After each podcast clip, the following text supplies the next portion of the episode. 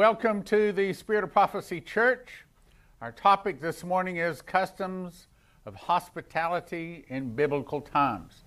And your speaker this morning is Barbara Connors. Yes, I know we talked about having Shauna Martell in. However, she came down with COVID, and when we talked to her, like about Tuesday this past week, she literally couldn't talk. She was just barely talking a whisper. So she was feeling bad, and there's no way she could have been here. So we moved it back to next week. So be sure and tune in to listen to her next week. Anyway, so let me pray. Lord, we ask for your anointing on Barbara, that you would fill her mouth and her heart with your words and help us to hear and listen to understand what you're saying through her. In Jesus' name, amen. Amen. Amen. Welcome, everybody. Welcome, everyone here and online. Um, glad to bring this message today about hospitality in biblical times. Um, I don't know if you've ever come to a place or gone to a new place where you don't know the customs of the land or the people, and things are different.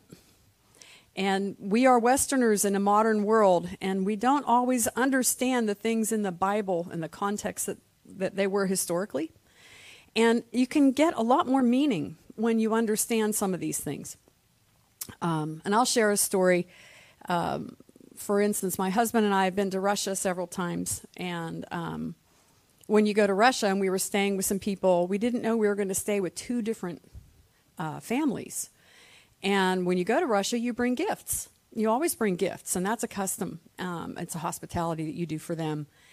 And when we heard that we were going to go to uh, stay with the second family, we had nothing to give them. And it's rude to show up somewhere without a gift, especially when you're staying in their home. Um, and we ended up giving them our luggage. And yeah, I mean, we did what we could. You remember that, Chuck? That was uh, that was an awkward moment. You know, um, it, it, we were unprepared, and um, so that was something where um, learning the customs are very important um, I know that people have been to uh, United Arab Emirates. Uh, we've had people in um, Honduras and uh, Korea, right? And we've had um, to learn those customs, right? There are things that you do and don't do. Um, so, with that said, there were some things I've come across recently that I thought were really fascinating and just really deepened my understanding. So, I want to share that with you. Did you ever wonder what were the customs of biblical hospitality? Uh, what things were considered rude? Uh, what does it mean to salute someone? If you've ever heard that in the New Testament. What does it mean to receive someone? And uh, what's the origin of shaking the dust off your feet, that saying that we've heard? These are some of the things that, that have me curious. For instance, in the Middle East, and many parts of the world, it's customary that you do not eat except with your right hand, and that your left hand is just taboo. You don't do anything with food with your left hand, it's considered dirty, and that's a custom. And that's still a custom today, and that was a biblical custom um, during the times of Jesus as well. Um, only the right hand should be used to eat with, touch food, others, and it's funny, I think about that saying, you know, don't let, let the left hand know what the right hand is doing. I wonder, hmm, what does that, hmm, don't muddy it up, don't dirty it up. But, you know, I always wonder about that one. But yeah, this is something that um, is very common. And it actually dictated how people sat around tables and how they reclined at tables when they had food. They sat on their left side so they could have their right arm free to eat with. It's something. Yes. Well, you you gotta you gotta learn. you gotta learn if you're left-handed. Yeah, it's you know it's taboo. Yep, that's right. You learn the hard way. That's right. It's used for toilet activities or other things. Here's another one, and you know, there's a lot about feet in the Middle East. And one of the taboo things, and if you really look at political pictures and you study them, you'll notice people never do this. They don't cross their legs, they don't cross their knees. Those feet are on the floor. You do not expose your sole. Um, and you guys know because you've been. Um, but part of that is that the foot is considered the dirtiest, lowliest part of your body, the filthiest part of your body, and it's defiled. So to to show your sole to somebody is to insult them. And um, many, I guess many tour guides know this in different places to tell people, put your feet on the ground or, you know, don't aim your foot at somebody. That's literally a very, very offensive insult. So there's a lot about feet and a lot of customs about feet and traditions in the Bible. So with that said, I wanted to set the stage a little bit there's many gifts of hospitality, and the, and the, Middle East really do have a strong, strong sense of um, being hospitable to people. So let's learn a little bit about that. Yes.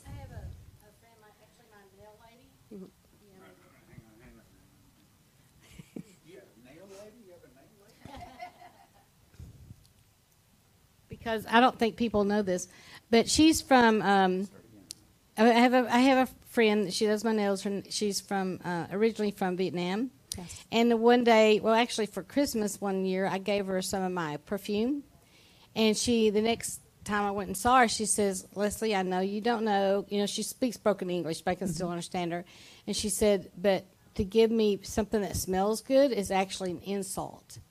And I said, "Makes it. It's just like as if you you're giving them something because they stink." Oh, wow. And I was thinking I was being, you know, very sweet and very nice. So th- there's some customs like that. If you give something like you think is great, like a perfume or something, it's really they take it as an insult. Wow. Wow, I had no idea. That would be, who would have thought that? Yeah. Honey, d- it's not an insult to me. You can buy me as much perfume as you want. and you know the kind. Okay. well, um, in the Middle East, and think about it. In the Middle East, um, there were a lot of different people traveling. Um, when you traveled, and it wasn't like the Holiday Inn was right down the street, and you didn't have a car, and you were on foot. Um, you wore sandals. Your feet were dusty and nasty. You were tired, um, and so everyone kind of had this this level set of hospitality for others, and it's it's really to um, you know be able to have that coming back to you as well. So it was considered an honor and actually a sacred duty, especially in the Bedouin um, nomadic people, to um, extend hospitality to friends and strangers alike. So um, if you remember um, in the stories about Abraham, Abraham would sit at the uh, tent flap and watch for people to come invite. He actually had kind of a little oasis going, and he, he looked forward to entertaining strangers and, and giving them hospitality.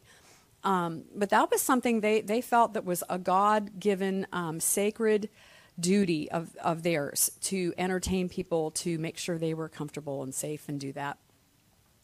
And there was a, a set of expected standards um, that they had to do and that they had to live up to. And if they didn't, it was not only disrespectful to the person that was with them, um, that they were entertaining or being hospitable to, it was disrespectful to their family and their village. It could actually give the whole village or um, community a bad reputation, which was re- really not good. Um, they also consider very much so that their house was your house, and you've heard, you know, sukasa is, or mikasa is sukasa, right? Very much the, you know, whatever you need, whatever you want, um, I'm there for you. We'll get it for you. When we went to Pakistan, uh, Sharon and I had to learn this, but uh, I mean, wherever we we went, they they served us food. I mean, we had pretty much the same thing all the time, but it, you know, but but they brought out. You could tell they brought out their best china for yeah. us, the best china, and served us a lot of food and you know, so much we had to say no more, but you kind of like don't want to say that, but you're like, you have to because they're going to keep on giving it to you. And then we learned actually about the probably the second day because I don't think we figured it out the first day, but they we like with a breakfast, um, we um, we wanted some coffee or tea, and so they brought our breakfast out and say, "Do you have some coffee or tea, hot tea made?" And so they took our breakfast away, and we're Whoops. like, "Well, what's going on?" And it was like, and then finally, Pastor Missy he says, "Well, they they serve you coffee and tea after you eat." Oh, I'm like, "Oh, okay." So but they, I know that was probably kind of an, an, insult to them, but we didn't know. But we learned pretty quickly. Oh, so wow. they think they're obviously they think they're doing right, and there's that's their custom. So you have to kind of learn the customs because you don't want to offend. You know, Right. they're very they're beautiful people in Pakistan. So Yeah, you have to know the custom. Yeah. You have to go, and and that would be you know considered. I'm done. I'm done with this. Uh, And if you have very little to eat, they're probably like, oh, they didn't like it and got offended. Wow. Well, um, my house is your house. That's their their philosophy. So um, one of the things that you enter into when you invite someone into your house in the Middle East in the biblical times was you entered into a covenant of protection. That when that person came into your house, you were bound now to protect them, even unto death, from anybody coming against them. So your house was a safety zone, right? Um, and I just love this because um, there's so many parallels with Jesus being our protector. You know, we're one with him. We, we sup with him. We're with him, and he is our protection, right? But um, when you enter in, they protect you, and that's their they're bound to that. So how nice for the people that are you know traveling long distances and not sure, right, if they're going to be safe or not.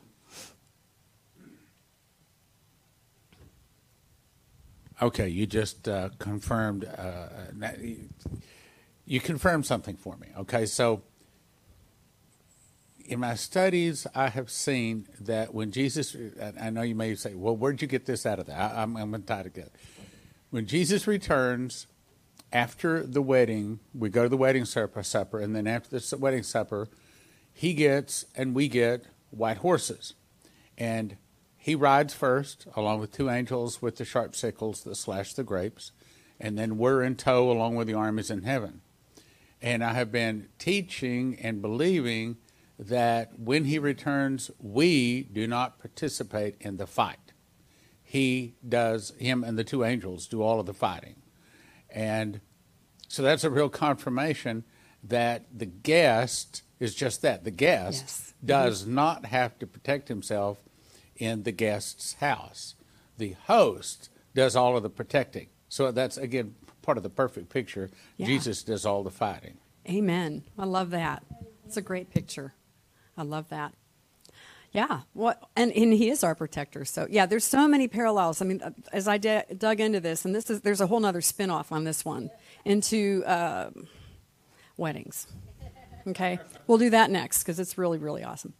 Um, so another covenant that you enter into, and, and Suni he talked about this was um, the salt covenant. But uh, when you take bread with someone in their house, you are entering into a common union with them because they take that one piece of bread, they split it in half, and you, what you're eating, they're eating, and what they're eating, you're eating. What goes into you and what goes into them makes you one because you're eating the same thing. You became one, you become brethren and friends. It's a covenant, and they usually have salt with it, right? So it's a, a bread and salt covenant. Um, and that's really, you know, a common union is the same word for communion, right? Um, so it's very, you know, you think about that. How nice.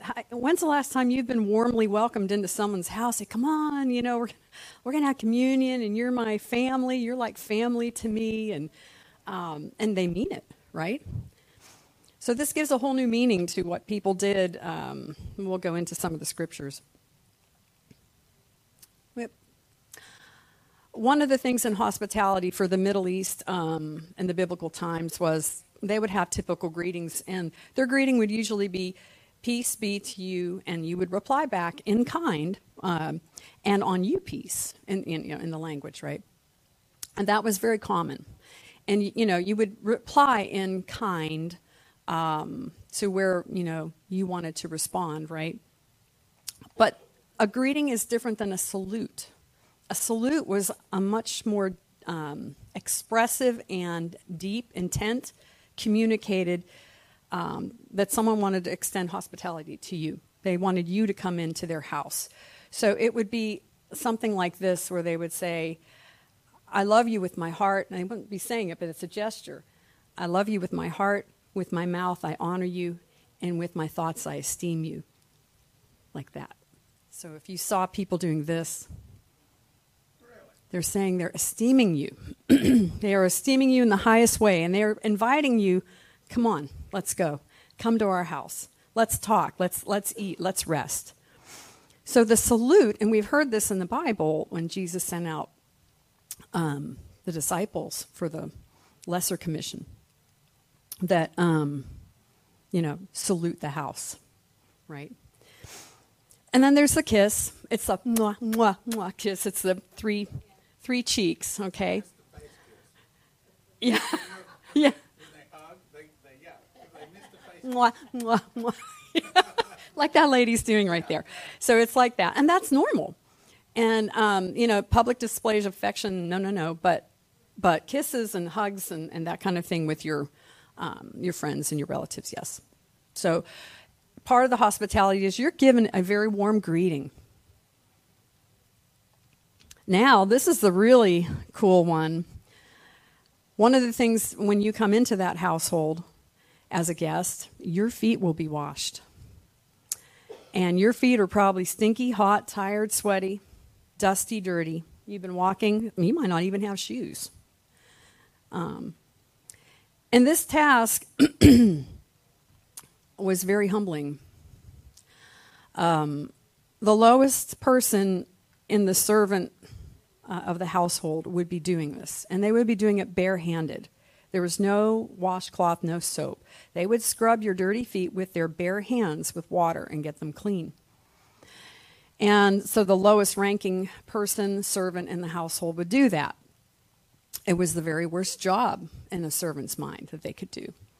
Um, and I never knew that it was barehanded. Like, I always thought, oh, you got a little washcloth and like a little pedicure. And, no, no, you got your fingers on their feet and hope that they are not ticklish and, you know, a little kick to be careful. But and a very intimate thing. I mean, someone's hands on your feet, your feet have a lot of nerve endings. It'd be like, woo, you know. Um, but how wonderful! You've been walking, maybe a couple days, hot, tired, and that really does something for your body. I mean, literally does something for your body.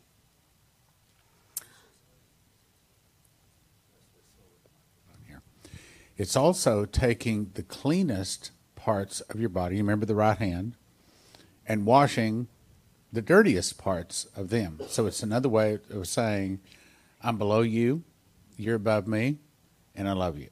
Wow. I like that. The next thing that um, you would get as a guest in a house is a cool cup of water. Now, how do you do that in 100 degree heat? We all know it, right? We're here. They didn't have refrigerators, there wasn't ice. Well, what they did, um, they had unglazed pots, and they would wet the outside of that pot, and it would do evaporative cooling and actually cool the inside of the pot and the water. So it was um, cooler than the outside temperature. And they would keep that in the house. So uh, key was don't have it glazed, right? Um, and this is really, truly the really being received. You've been received when someone gives you a cool glass of water because a cool glass of water was a precious, precious thing. Clean drinking water, very hard to come by. And um, when someone gave that to you, it was saying, You are worthy for me to give you what little I have of this precious water. You are worthy and honored in my home. So that's really the, the signifying mark of being received in someone's home. They broke out the cool water.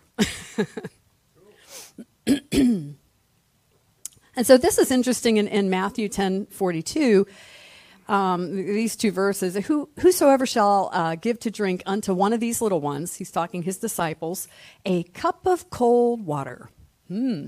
only in the name of a disciple, verily I say unto you, he shall in no wise lose his reward. For whosoever shall give you a cup of water to drink in my name, because ye belong to Christ. Verily I say unto you, he shall not lose his reward. So interesting that that was very symbolic, and they knew it. They knew what this meant and him saying this, um, Jesus saying this to his disciples, they, they were all clocking it. They knew exactly what he was talking about. Now, the other thing that the host would do is burn incense. And this is a very necessary thing when you have livestock, especially livestock that might be in your house. there's something called a threshold in houses, and it used to be used to keep threshing from coming out of your house, the straw, because if you were poor, you didn't have enough people to guard your livestock. So you brought your goat, you brought your cow in at night, you put them in a room. And it was kind of not nice. so your host, if they were wealthy, they would still do this, but if, you know, they would burn incense to make the house smell nice. It would be like aromatherapy. You know, you go into someone's house, you're like, oh, I love that smell. What is, you know, wonderful. Well, what you didn't know is they just had cabbage and rotten eggs. You have no idea. but they're, they've got the aromatherapy going. So you're like, wow, this is so nice. but that was another thing done um, as a host. And that's expensive, you know. Incense was expensive, it wasn't anything cheap. Lastly, as a guest, I say something about the Yes. the, the the smell. Um, the first night we got in Pakistan, I mean, a gesture that they do, which is kind of the same thing, but um, when we walked into the home, um, they turned on the ceiling fan, and all the these flower petals went flying everywhere. All, I mean, everywhere we went, there was flowers thrown at thrown at us, Wow. and um, we were like taken back at first. like, what? What is it raining inside? It was like the flowers, and and by the morning, when we got up in the next morning, they were every every petal was cleaned up. oh, wow. Yeah. So there's, it's interesting you're saying all this because I didn't. I mean, I didn't know. I mean, I figured it was some kind of custom, like you know, to to bless you and thank you for coming and be yeah honoring us.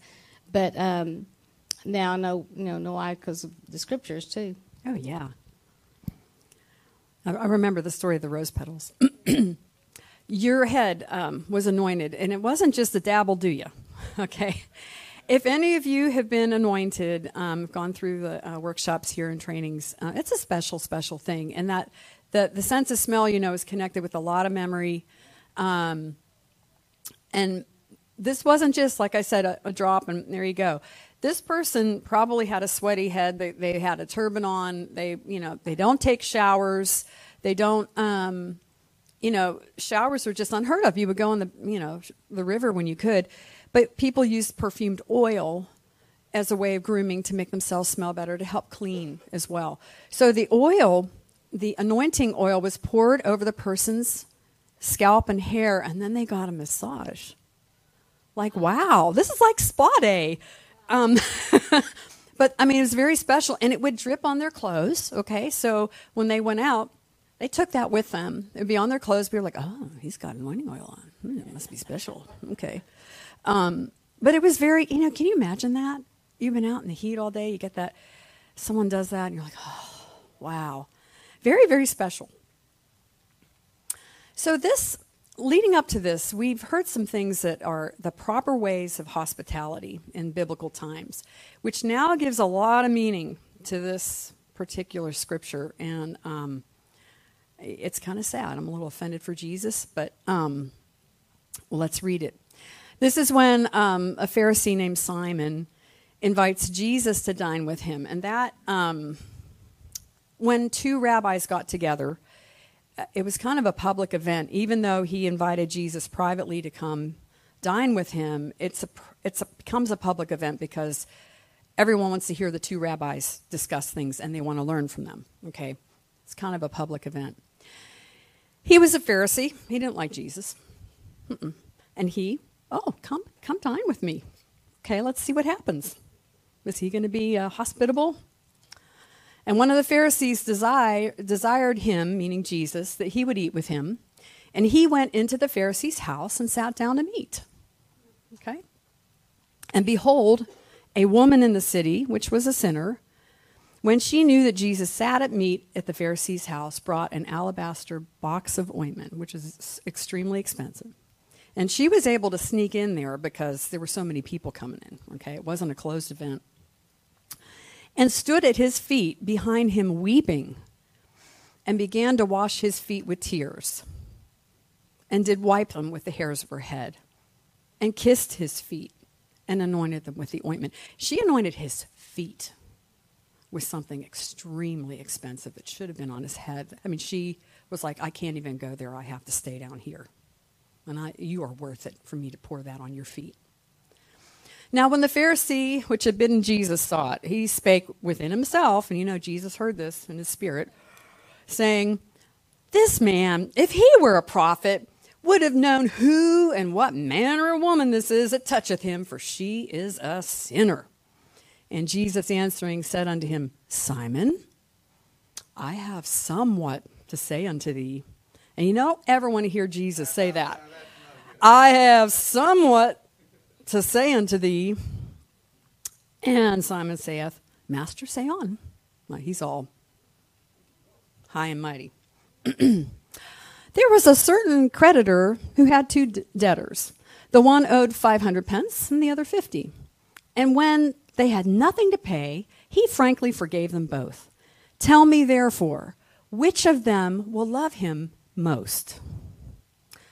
Simon answered and said, I suppose that he to whom he forgave most. And he said unto him, Thou hast rightly judged. Now, Jesus was clocking all of this. He didn't miss a, a step.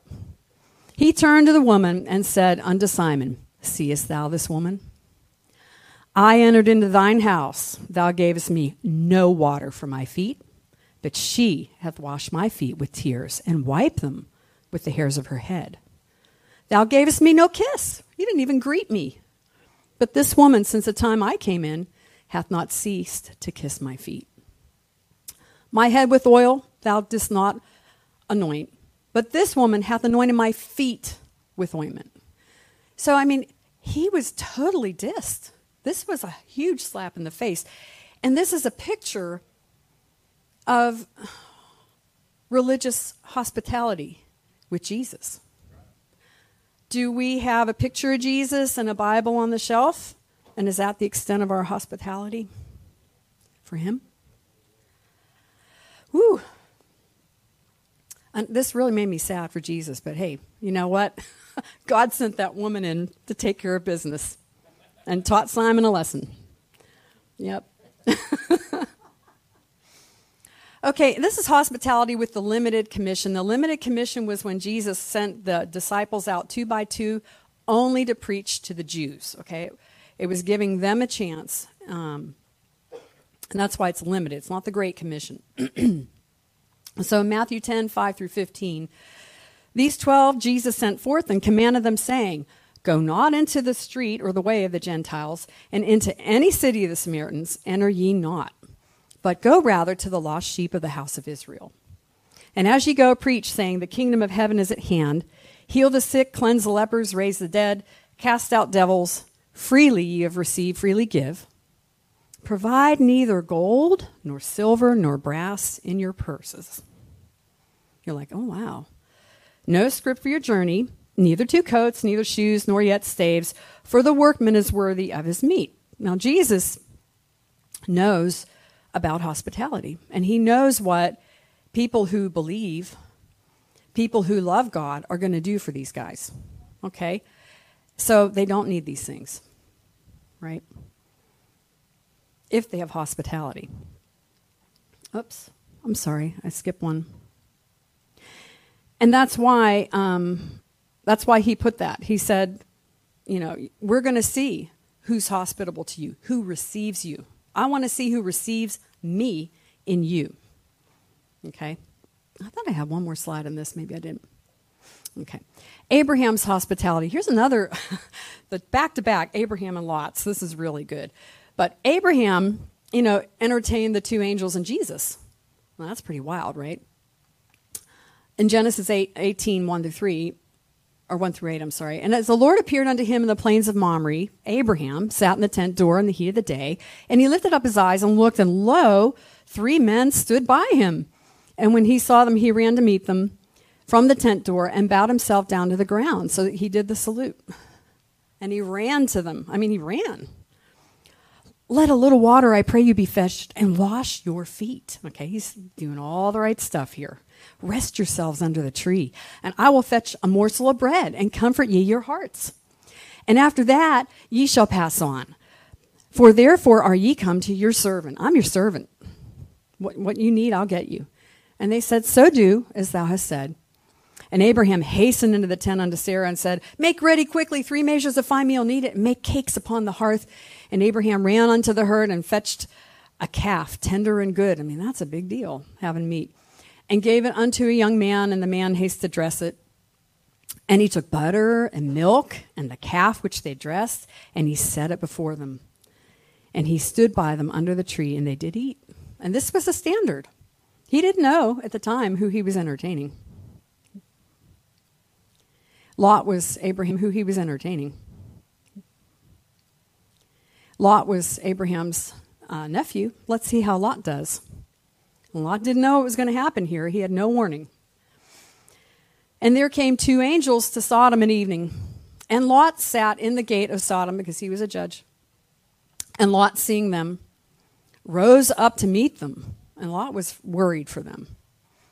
And Lot bowed himself with his face toward the ground. So he, that's, he gave them honor, gave them that salute.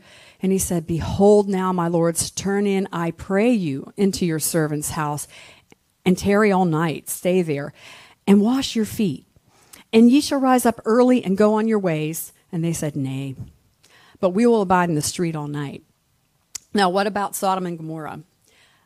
The evil was so pervasive. If a stranger went into Sodom and Gomorrah and nobody cared for them or they weren't a relative, they would starve that person to death in the in the um, street in the in the circle of that of that city. And if anyone tried to feed them, they would put them to death.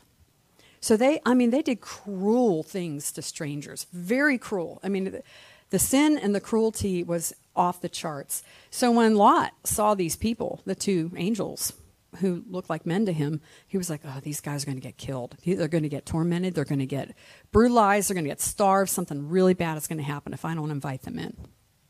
So he pressed upon them greatly, and they turned in unto him and entered into his house, and he made them a feast and did bake unleavened bread, and they did eat.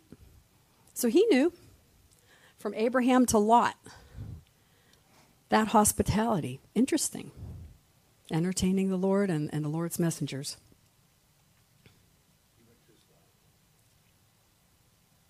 So here's some more of the um, hospitality and the limited commission. Jesus told the disciples, Whatsoever city or town you shall enter, inquire who in it is worthy, and then abide there. Abide till you go hence. And when you come into a house, salute it. And there's that salute that I'm honoring you, right? And if that house be worthy, which means it returns it back, returns the salute back, let your peace come upon it. But if it be not worthy, let your peace return to you. He didn't want them to come into harm's way. Whosoever shall not receive you, are you given the hospitality, the cup of water? The, are you doing that? Nor hear your words. When you depart out of that house or city, shake off the dust of your feet. Verily I say unto you, it shall be more tolerable for the land of Sodom and Gomorrah in the day of judgment than for that city. And that's a very scary thing. Here we're talking about preaching the gospel to, quote, believers who aren't believers. And shaking the dust off your feet is something that Jews did to Gentiles. Okay? So now the Jews are being treated as Gentiles. Um, same thing on these um, for Mark 6:11. It's just a different version, but shake off the dust under your feet for a testimony against them. Boy, I wouldn't want anyone doing that.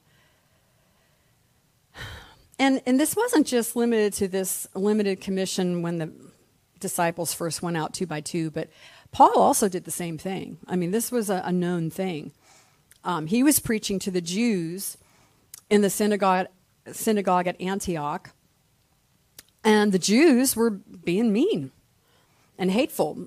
Uh, they stirred up the devout and honorable women and the chief men of the city and raised persecution against Paul and Barnabas and expelled them out of the coasts.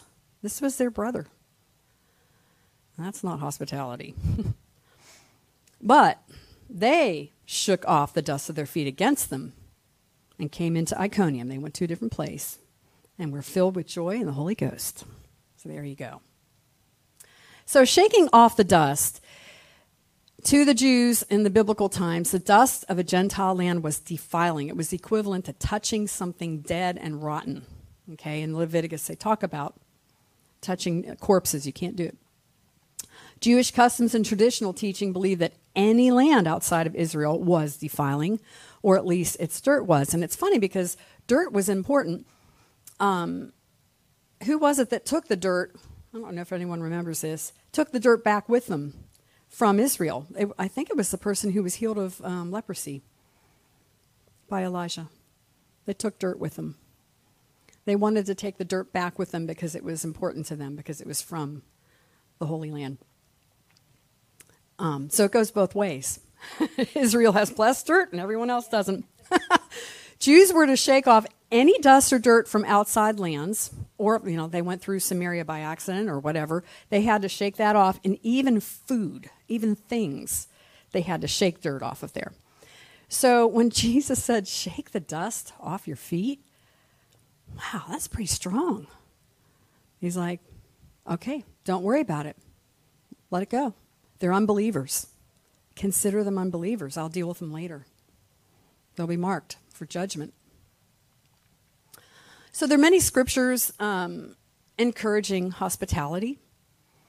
Um, and I think that when I was doing this study, I was really thinking about this is my home for Jesus, right? We have our home where we live, but this is my temple. And even in my home, every day, do I honor him? Am I giving him my very best? Um, is, am I esteeming him in my thoughts or my words? honoring him? Am I thinking of how much I love him? You know, how are we honoring Jesus as our hit a guest in our abode? How do we honor that? How are we giving him hospitality? And how do we extend that to our brothers and sisters and the people that need that? Um, do we withhold it? Like, I don't feel like that today. you know, I don't want to know. I don't want to be nice. I don't want to see the need. No. I mean, really, it's a matter of being present with the Lord. Um, he's, he wants to sup with us. So, um, just a few scriptures um, in Hebrews Be not forgetful to entertain strangers, for surely some have entertained angels unawares. I think we can all say that. Romans, distributing to the necessity of saints given to hospitality. Uh, Timothy, who instructs for to be a bishop, one of the very, very important things is you're given to hospitality. Uh, Titus, you must be a lover of hospitality, a lover of good men, sober, just, holy, and temperate. And finally, Peter 4 9, use hospitality one to another without grudging, with a smile, with a good attitude, with love in your heart. So, we're going to wind up a little bit early. This is good. Um, how will you honor him with your best hospitality? Because he's standing at the door. He wants to sup with us, and we want to sup with him. We want to be one with him, and he is one with us. When we when we enter into a relationship with Jesus as our Lord and Savior, he's with us. So are we are we being good hosts? Are we treating him with that honor, giving him our best? And just look at that. It, is he going to find hospitality where he's knocking right now? I don't know. You know, he's knocking at the hearts of many, many people. So I just wanted to leave you with that. Um, I thought it was very interesting. And if, if you're okay with that, I'd like to do a, a second follow up teaching on weddings and customs. It's fun stuff. Thank you. Thanks while they all. Get, while they get that ready, um, you know, last week I talked about the attributes of Jesus and what was the hospitality, and I loved how you went into this a lot deeper because it is so important to the Lord. And we here in America have really, um, we as Christians, we have really dropped the ball. I mean, you, like you said, you know, you go to these other countries and they know how to do it. They know how to give you their best hospitality and um, and share their love, and that's what we should do. Um, I, I, said last week that you know, Pastor Massey, I hear that whenever he, someone comes to his house, they wash their feet, and um, that's you know that's a very humbling thing, and it's a very honoring thing at the same time. When we go to, what, are y'all getting ready? I know. Does it? Oh, you mean another time? Are you talking about? Oh, I thought you meant you were getting ready now. So, so I'll come out. I was off mic. I'm sorry. I thought you were had another teaching already up Oh, there. no, no, no. Um, This will be a long one. so it's kind of interesting how I'm going to talk about a little bit um, at, when we have our main service about taking up an offering for Pakistan and to give your very best for us to be able to go, Sharon and I to be able to go. Um, and one of the things that they do is they really do know how to honor. They really do know how to make you feel so special um, and comfortable in a foreign land. That's pretty dangerous. Yeah. And and just like you said, their hospitality when they have a guest in, they have they did have someone with a rifle outside the home all night long. They took a shift all night long. They were there.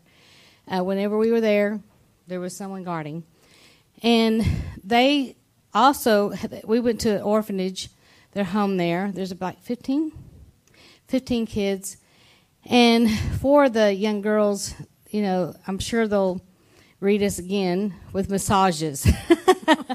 we got so so blessed, and it's not that they they didn't wash our feet, but they rubbed our feet, they rubbed our shoulders. They, I mean, we were so spoiled. We expected Stan and Brandon to do that when we got back home, and to throw you know rose petals at us when we got back home.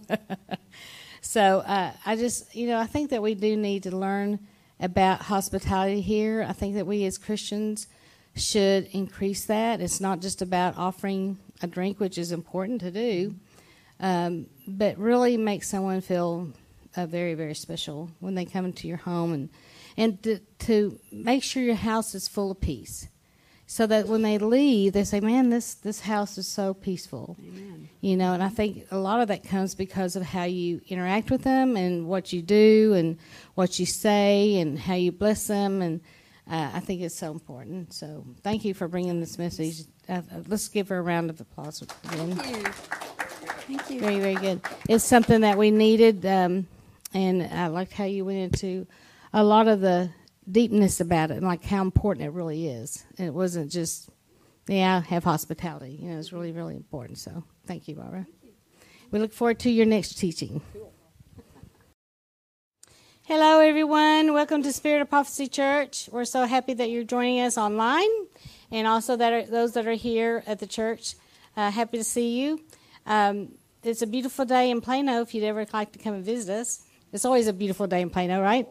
So we have a couple announcements. Um, I'm going to let Barbara go first. Can you get her a microphone?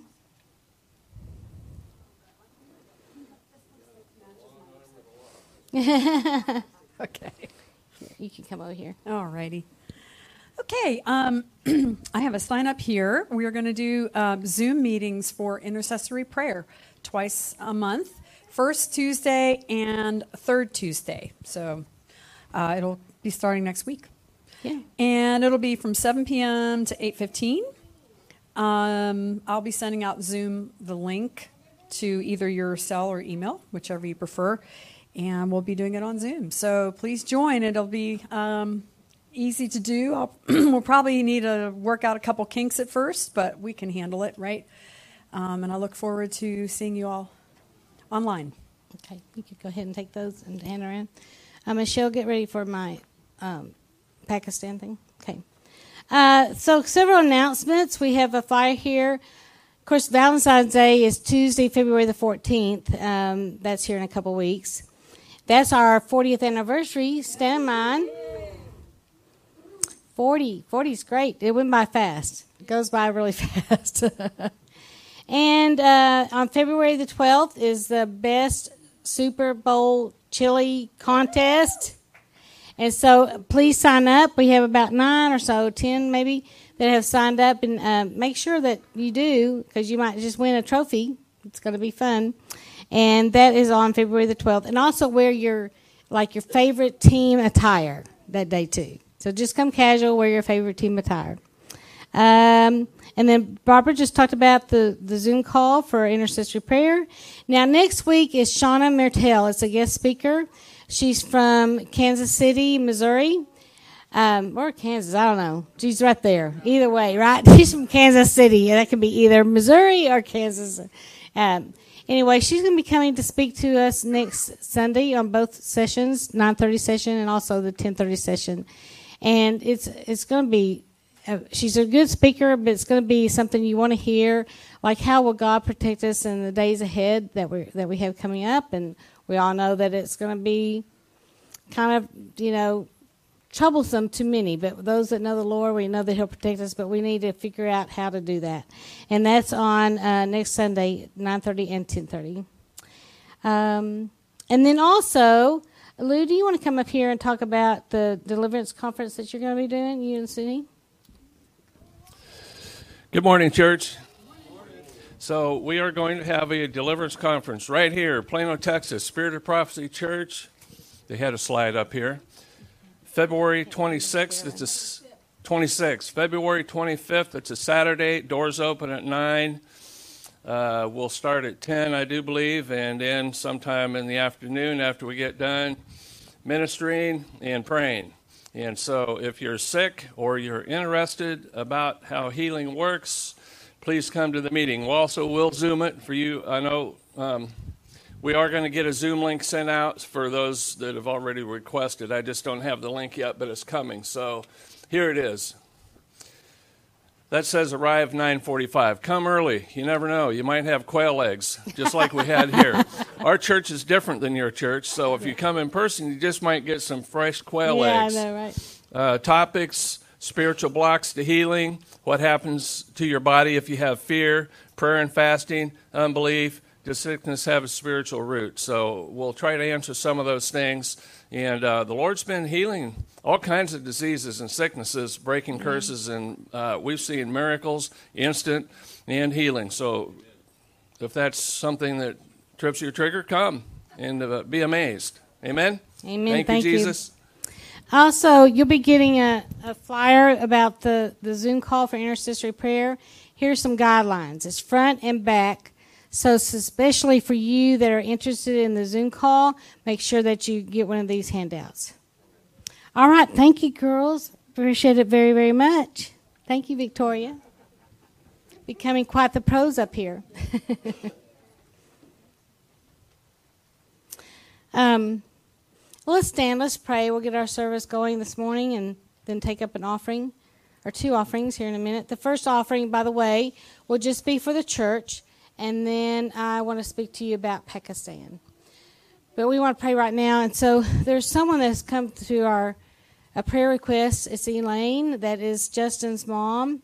And she has been diagnosed with large cell carcinoma. They don't know where the location is, right? Uh, they're doing some more tests, so we need to pray for that miracle or that healing for her.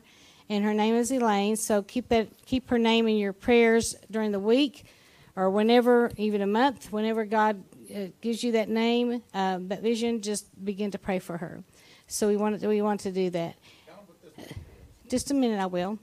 Uh, we want to also pray for um, for Priscilla Wydell, and she's uh, still suffering with a lot of a lot of different health issues. So we want to pray for her, and also Michael's son. Uh, what's it? Oh, Sean. I can remember that, right? Uh, Sean. He says that he's getting better. He's uh, he's getting around, right? Michael, yeah. Uh, but we want to pray for complete recovery, and he's young, so we know that he will. But we also want to just pray for just peace for the whole family, and also just a quick recovery, a quick. And Tuesday, Stan uh, has to have a kidney stone broken up, so he has to go undergo uh, surgery. You know, undergo anesthesia. So we want to pray for Pastor Stan also, and pray for that the, stone breaks up, and also that just peace upon him, peace upon me. Uh, that's real important because it's it's pretty you know scary time for him, but we know that he's in God's hands. Okay, all right, let's pray. Dear Heavenly Father, we thank you so much so we can come here and just boldly come before your throne, throne room of grace and mercy. And Lord, first of all, I lift up Michael's son. I I lift up Sean, and we just thank you that what you're doing in him right now. We thank you for healing him, just miraculously healing him. But also, Lord, that you're touching his heart, that he will become a believer once again, that he will turn his whole heart to you. And that is the prayer of the, of the dad is that, yes, we thank you for the healing, but we thank you for healing his heart and also just calling, calling him into the kingdom of God. So, Lord, we just lift up him right now in Jesus' name. Lord, I pray for Priscilla. I just cancel all plans and attacks of the enemy, and I command in Jesus' name that she be healed, and Lord, that she be strengthened, and that she would just find peace in you in Jesus' name. Also, Lord, for Elaine, Lord, I pray in the name of Jesus for a miraculous healing for her. We cancel the very root of that, that cancer in her body. We say, You be null and void. We command you to leave her once and for all, command you out of her body in Jesus' name. In Jesus' name, you must go. We command that evil spirit to go in Jesus' name. We thank you for it. Was there another person I said? Oh, Stan. so, Lord, we just lift up Pastor Stan. Can you two lay your hands on him, please? We just lift up Pastor Stan right now in the name of Jesus. We thank you for healing him. We thank you, Lord, if he does have to go through the surgery, that that we know that you'll be there with him. We ask that you guide and direct the hands of those, all those involved, and all those that are um, uh, they're praying for him. Just give them wisdom, give them knowledge, give them just an understanding, and just know how exactly how to pray for him. We cancel all spirit of fear in the name of Jesus. We cancel it right now in Jesus' name. Lord, you not given Stan a spirit of fear, but of power and love and a sound mind. And we speak to that sound mind in Jesus' name. And Lord, I thank you for healing him. I thank you for miraculously guiding the hands of doctors and all those involved. And Lord, I pray for your peace, your peace to flood over him, the peace to flood over me, and also the rest of our family and those of loved ones that are be praying for him. And we thank you for your healing in Jesus' name. Now, Lord, bless the service today. Lord, we ask that you just bless our praise and worship and let it just be a sweet sounding sound to your ears in Jesus' name. Amen. God bless. You may be seated for just a moment. Oh, this picture here, before I have Pastor Luke come, come up, uh, we renewed our vows on uh, Thursday. And, and so well, I don't have my new ring on today because it's getting um, soldered. we uh, just had just a few things. This is this is how big that diamond is. It's in that box. uh, that was a joke, but it's still pretty big. It'll blind you. It does glow in the dark. Uh, we, we tested it. I tested it. Anyway, so we did this just in our house uh, on Thursday, and my sister-in-law and my actually my sister too said, "Why didn't you just wait till Valentine's Day on your anniversary, your true anniversary, your 40th anniversary?" And I said, "Because I didn't want to wait that long. I wanted the ring." okay, so now I have to tell you the funny part. Okay, so they're supposed to bring, bring the, the ring on Tuesday. Are you going to be here? Yes, yes, I'll be here. And as she called on Tuesday, now they should be ringing the doorbell just any minute now. The doorbell rang. Okay, it wasn't ringing telling her the doorbell. So, I mean, and then Sharonda later said, I knew when the ring arrived. Okay, so she says, well, I want to see the ring. I said, I understand, and you're going to get to see the ring as soon as I put it on your finger. she says, well, well, what if it's not the right size? You know, I said, well, as soon as you put it on your finger, you can check the size. Or as soon as I put it on the finger. And uh, so Les- that evening, Leslie came in. You want to see it? Yeah, yeah. I says, as soon as I put it on her finger, you can see it. So, yes, he, he, really rubbed it says, in for a couple of days. Is, but is that nice? Is that the nice thing to do? And I said, you know, I thought about that. I said, the Bible's, or the Bible doesn't say it, but uh, do unto others as you'd have them do unto you. So I thought about that. Okay. so she had to agree. So I wouldn't let her see the ring, but my best man is holding this box, and there's a little tab you pull out there, and it pulls out and has two wooden boxes inside there. And one box has the rings that go on either side, and then the other one has the ring in the middle. Now, you may be saying, well, so she didn't have another wedding ring? I lost it. Yeah, Tell them the rest of it. No, I'm not telling you. I did. I mean, I accidentally threw it away. I think. No, I just. I mean, I have this vision of me putting it in the trash. I mean, obviously, I didn't. Well, she, didn't put it in there. Re- picked I mean, up a Kleenex and didn't realize it was in Kleenex and threw the Kleenex away, right? Yeah, it was a paper towel, but yeah. Right. Anyway, it's been Piece gone for about eight months, and but hey, I think it's after 40 years you should get another one anyway. so Pastor Stan, you know, bless his heart.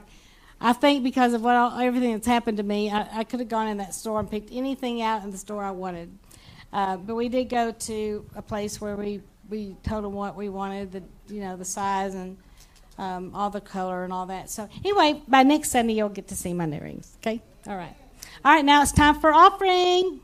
Can I say one no, more you can't. It's time for offering. Go, go, go. Do you want to hear it? No. Y'all want to hear it? All right, it's not time for offering.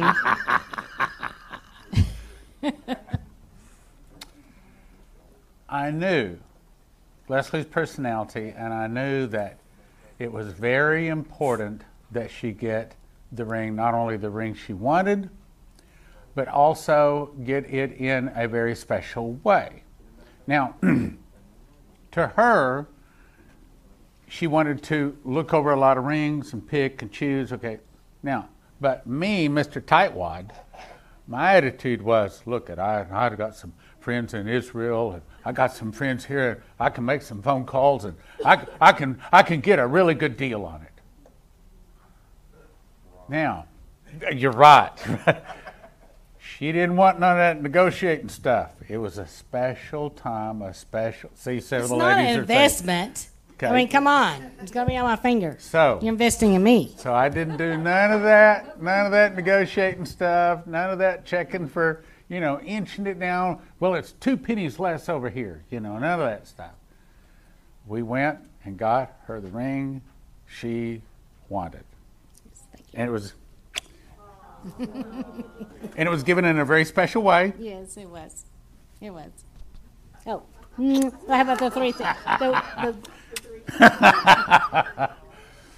Anyway, we gotta- and we it was it was a very special time for us. So Bible says, when one rejoices, all should rejoice. So rejoice with us. Forty years, that's Yeah. a good time. Amen. That's good. Amen. All right, now it's time for offering. and this is only for the church offering. I'll talk about the mission. in a minute. Yes. It, good morning, everybody online. Hi. Spirit of Prophecy Church, Plano, Texas. Come see us. Church offering, Spirit of Prophecy Church offering. Come right here in the bucket. The Lord loves a cheerful giver, so wipe that frown off your face and wipe the smile on your face. Amen? Let's see if I can hit the bucket. Oh, I did not get two points. At this church, we have a double blessing. You get to sow into the Spirit of Prophecy Church, and there's a lot of things going on here. And then we're also a mission church, which Prophet Leslie's going to talk about the next mission. And uh, I know we have two planned this year, and maybe, uh, Lord willing, we'll have more. So that's coming up next. But double blessing. You sow, and then you reap. You plant, and then you have a harvest. And so this is your harvest.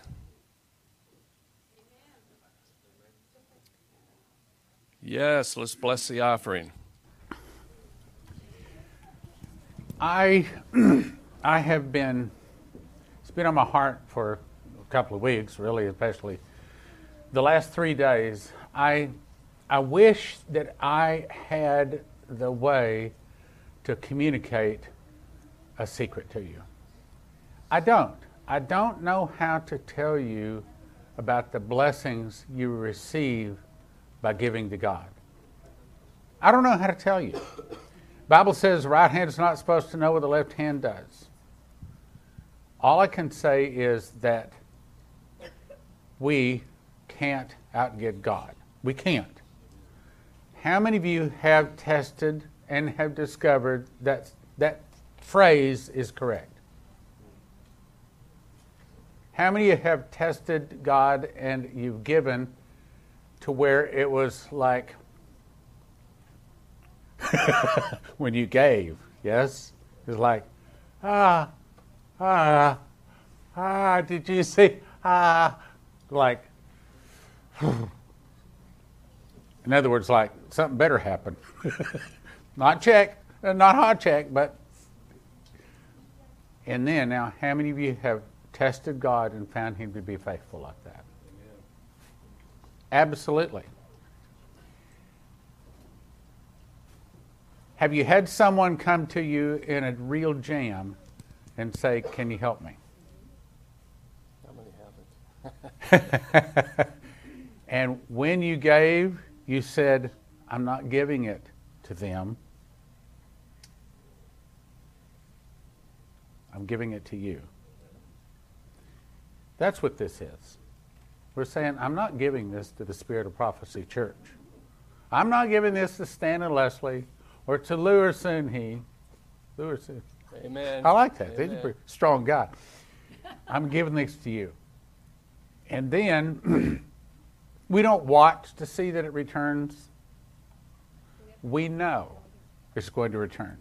And it'll return in His good time, in His good way, and it doesn't return one for one. That's right. That's exactly. If you know what I'm talking about, it brings a, a comfort to your heart. So, Lord, we thank you that what they've done is given this to you, and we know that you will see that it arrives back to them your time, your way, many times over in Jesus' name.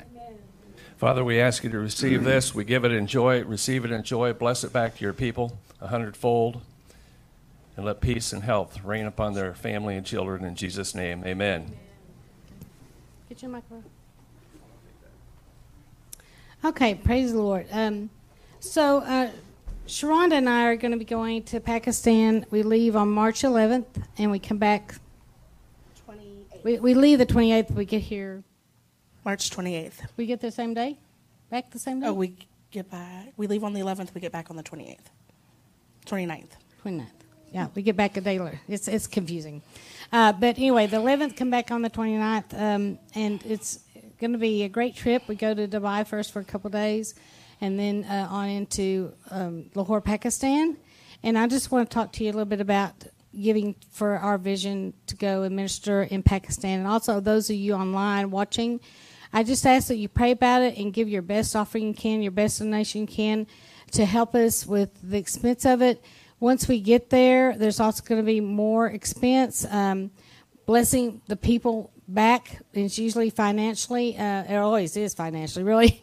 So we ask that you give your best in to the Pakistan. This is a not this is this mission specifically for Pakistan. Uh, we'll take up others ones for um, Honduras, but today this is specifically for uh, for Pakistan. So I want to talk to you about this. This is this is down the road in Pakistan, and you might think mm, that's not real. Yeah, that's real.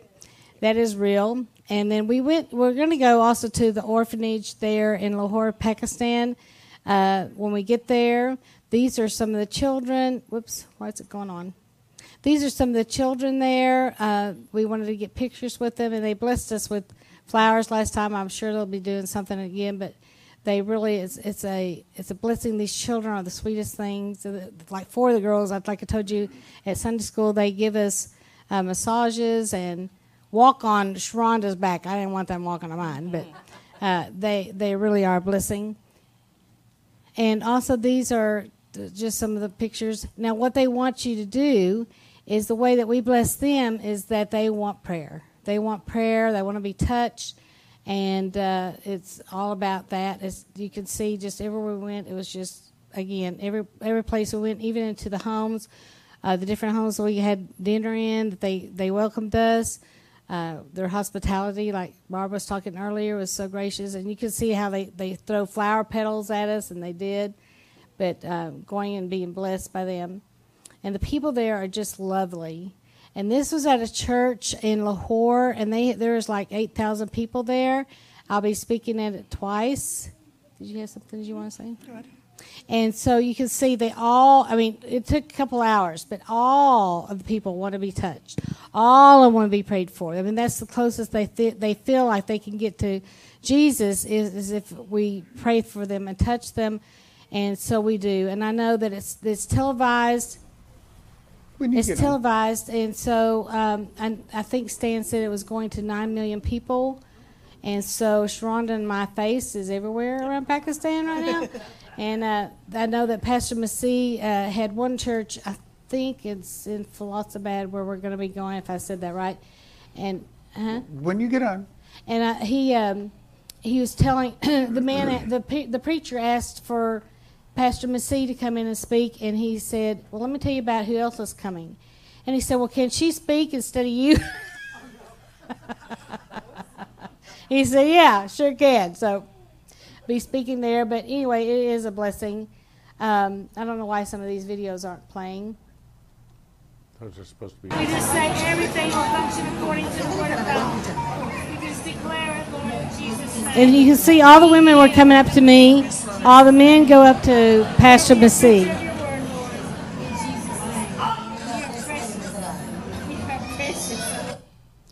Uh, and- and Pastor Massey is praying for people too, and Sharonda and I were. It was, well, I know we stay. Oh well, the pastors of the church. There's like three of them. Yeah, they were gone. They left. Service was done. They so it was out. us, Pastor Massey and Sharonda and I, and we stayed till everybody got prayed for, and that's what we'll do again.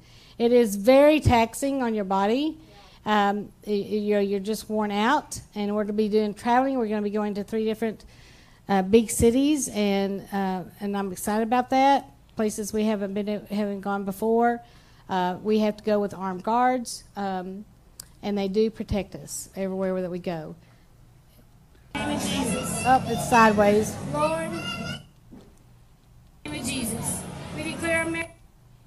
This is a, a um, they have these banners up everywhere. They're going to be doing this again. And if you can read that, you can tell me what it says. But I can tell you again, 11 o'clock. yeah, we can say 11 o'clock. Uh, but this is uh, Pastor Messina. They had, again, these these uh, big, big, I don't know, what do you call them, uh, banners everywhere. Like, you know, and so people were ready. And as we would go into the different cities or the villages, again, they welcomed us. If you want to talk, come up here, okay? Um, let me see here. Let me see if somebody's. I'm sorry. Um, these videos are not playing. I'm sorry about that, but I just the point was I just wanted you to see that we do go there to bless and we do go there to pray and the people are lovely and they deserve to know Jesus. And I put here that it says in Mark 16:15 that we're supposed to go ye into all the world. And so even if you need a credit card form to fill out and if you need us to wait and, and to put it through, we'll be glad to do that. But if you'll raise your hand, you know, Brandon has uh, credit card forms for you to fill out because I want to take a really good offering this morning. Just a minute. A really good off- If you, what do you want, my microphone? I want the clicker. N- No, just a minute. Um, you're messing up my talk here. I'm here. sorry. I don't mean to mess it up. Everybody listen to her. Yes. So these people, they they deserve to have um, the gospel brought to them. Yes. And while many of them still are Muslims and they go to church because they're trying to serve two masters, you know, when they come in, we can't say anything about their God, of course, but we can tell them about Jesus, and we can tell them that they can pray on their own in their own little hut, their own little house and receive the same rewards, the same Jesus, the same healings, the same miracles, the same food appear on their plate as we do. And you know, they they just need to be taught. They need to be taught about what the Word of God says. And many of them, I mean, so many of them, when they when they turn to Jesus, they love Jesus so much, more so than us Americans in here, because we just take Him for granted many many times. And um, I, I I love the people. Um, you know, we felt safe. Very safe. We felt like we were doing God's purpose there. We were doing God's purpose there, and they they did protect us and they made sure that we were taken care of. But I do, I bless you. I, I just appreciate your prayers as well as your offerings. And again, you'll also reap the rewards that we have. Yes. Okay, the point I wanted to make is who is this? Who is this? Here, and here, and here.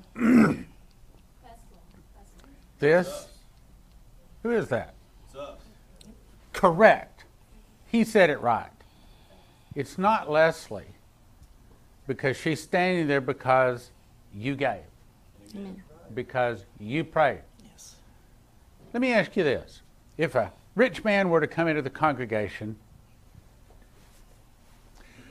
and say, I'm going to pay for anybody's way. Anybody wants to go to Pakistan along with Leslie? Anybody wants to go? Well, I'll pay all the expenses. Won't cost you anything at all. How many would like to go? Well, until that happens, Right. what you can do is sow. Because when we sow, we are there with them. Yes. One of these days, when Jesus asks, What'd you do with what I gave you? you'll be able to say, Well, I went to Pakistan. Yeah. There better be a long list after that, of course, but we want to be able to say, I went to Pakistan. I went with Leslie. And he'll say, Well done, thou good and faithful servant. So that's what you're doing. You are going to Pakistan with her because everything you give to that portion, God accounts it that way. The Bible says, one plants, the other waters, and the Lord gives the increase. Okay, so one is the hand, one is the ear, one is the eye. So one is the person actually there, laying hands on, but behind Leslie, like you said, Yeah, it's we all of we us. couldn't do this without your help, and also, I mean, more than anything is your prayers. Yes. And we did feel the presence of your prayers, so thank you for that. So who is this? Who's this? That's right. So yes, now you can come and give. So if you need a, a form to fill out for to put on your credit card or debit card, please raise your hand. And also, those of you online, um, go ahead. Yeah, those of you on, go ahead and bring your offering. Those of you online, um, also uh, you can just put on there. It's for Pakistan, and they'll make sure that the your funds that you send in will go to Pakistan to help us financially there. So praise the Lord.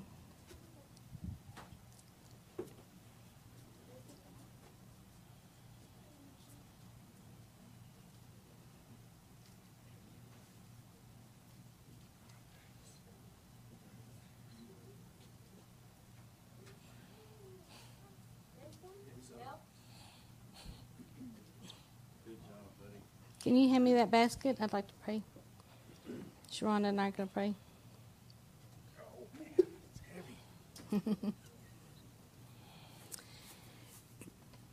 Can you put this to where's the clicker?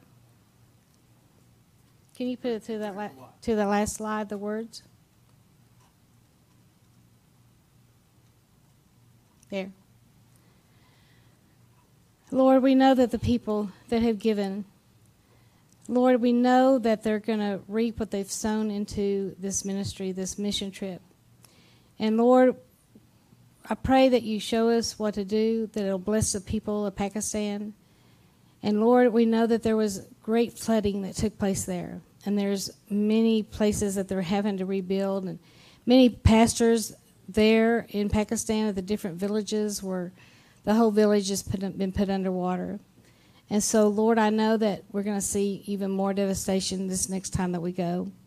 We thank you for your protection, and Lord, we thank you that you'll have your people be praying for us because that's even more than this reward that you're giving us today. Lord, bless us as we go to serve you, and bless the people that have gave today. In Jesus' name. You have anything? Dear Heavenly Father, just thank you for these donations and bless everybody who gave and who's going to be going with us and praying for us while we're there. And just watch over all your people that are there and give them the hunger to listen to your words while we're there speaking. Yes, In Lord. Jesus' name, amen. Amen. Thank you for giving, and thank you online for giving. All right, well, it's time for praise and worship. Hallelujah. All right, let's stand up. Praise our King of Kings and Lord of Lords. I love seeing everybody's smiling faces. This is a wonderful, joyous time. The joy of the Lord is our strength. Amen. And we praise Him in the good, we praise Him in the bad, we praise Him in all things. Remember that story I've told you about? That guy's house was burning down. What did he do? His whole family went outside watching his house burn down and started praising God. And God bless them back. You praise Him in the good, you praise Him in all things. And luckily, we have the freedom to shout out the King of King, our Lord and Savior, and Jesus Christ. Amen. So let's do that this morning. Let's praise His glorious and mighty name. Come on.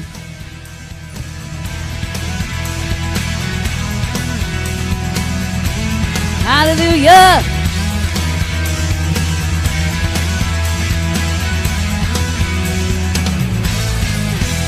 Oh Lord, my God, in you I put my trust. Oh Lord, my God, in you I put my hope.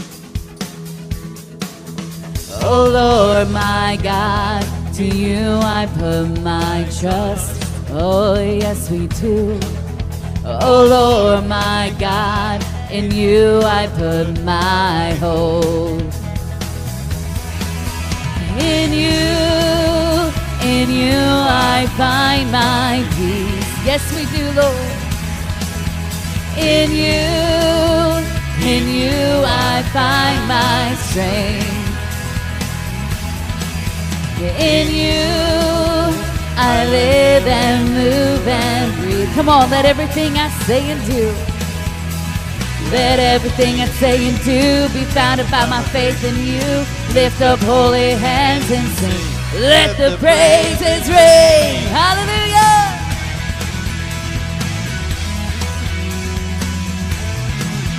Oh Lord, my God, in you I give my hands. Come on, lift them up. Oh Lord, my God, in you I give my feet. Because we can dance freely, amen. Oh Lord, my God, to you I give my everything. Oh, yes, we do. Oh Lord, my God, to you I give my life. Oh, in you, in you I find my peace. In you, in you I find my strength. We're gonna praise his name. In you I live and move and breathe. Let everything I say and do be founded by my faith in you. Lift up holy hands and sing. Let the praises ring. Let the praises ring. Come on, let me see your hands nice and high. We're going to praise his name. And your feet moving. Come on. Come on, let me see your feet moving. Are you free?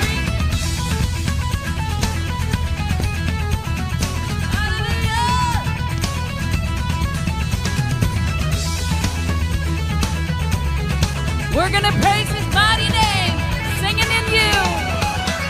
In you, in you I find my peace. In you I find my strength. In you, In you I find my strength. Let everything I say and do in you. Come on. I live and move and breathe. We're gonna praise his mighty name. Let everything I say and do be founded by my faith in you. Lift up holy hands and sing. Let the praises ring. Let the praises ring. Let the praises ring.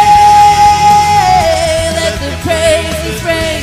Oh, let the praises ring. Hallelujah. Come on, give him some praise. He is worthy and he deserves every little bit of our praise. King of kings, we lift up your mighty name. Hallelujah.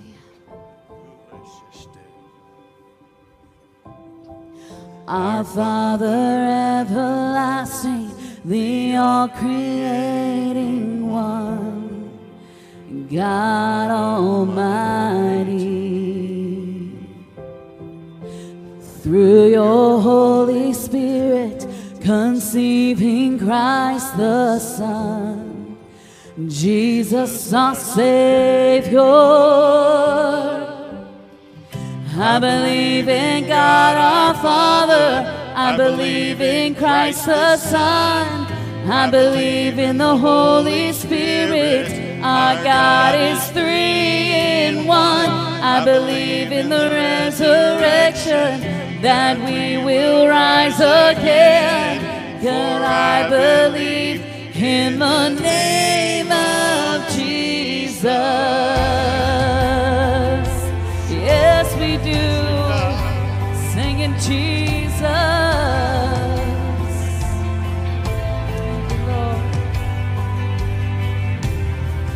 Our judge and our defender suffered and crucified. Forgiveness is in you descended into darkness, he rose in glorious light, forever seated high. I believe in God our Father, I believe in Christ the Son, I believe in the Holy Spirit, our God is three in one. I believe in the resurrection that he will rise again. For I believe in the name of Jesus. Hallelujah. I believe in you. And I believe you rose again. Yes, I believe Christ is Lord.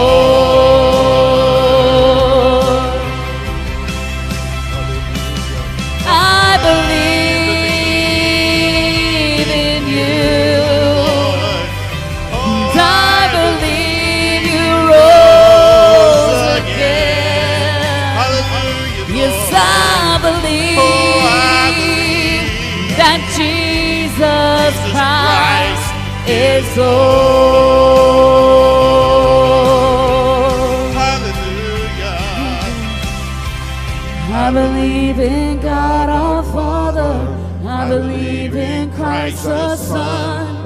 I believe in the Holy Spirit.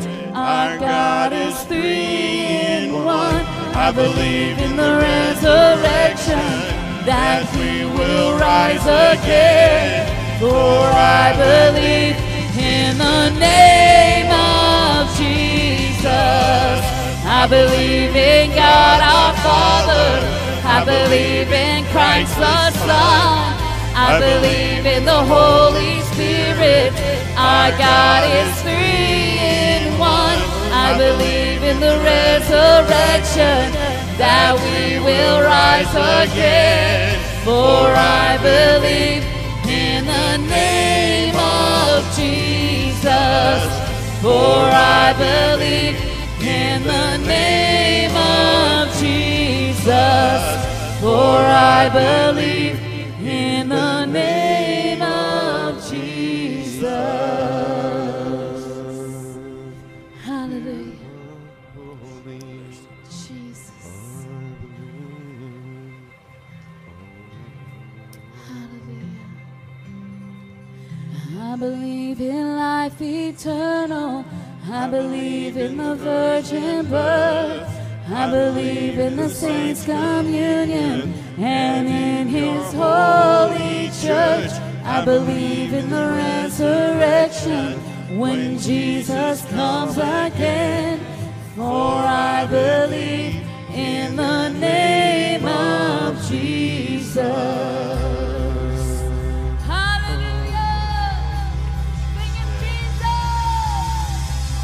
I believe in God our Father. I believe in Christ the Son.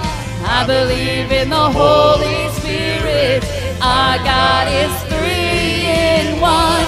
I believe in the resurrection that we will rise again. for I believe. Come on, in the name of Jesus. I believe in God our Father. I believe in Christ the Son. I believe in the resurrection spirit. Our God is three in one. I believe in the resurrection that we will rise again. For I believe in the name of Jesus. Yes, we do. For I believe in the name of Jesus. Hallelujah! Come on, we can shout his name from the rooftop singing Jesus! Hallelujah! Lord, we praise glorious and mighty name. You are worthy. We want to tell you who you are and that we love you for it and what you've done in our lives and we love you for it, Father God. Hallelujah. Holy, holy, Lord God Almighty. Oh, I've heard a thousand stories of what they think you're like, but I've heard the tender whispers of love on the dead of night, and you tell me that you're pleased and that I'm, I'm never alone. You're a good, good father. It's who you are. It's who you are. It's who you are. And I'm loved by you. It's who I am. It's who I am. It's who I am. Oh, I've seen many searching for answers far and wide, but I know we're all searching for answers. Only you provide. Just what we need before we say a word. You're a good father. It's who you are.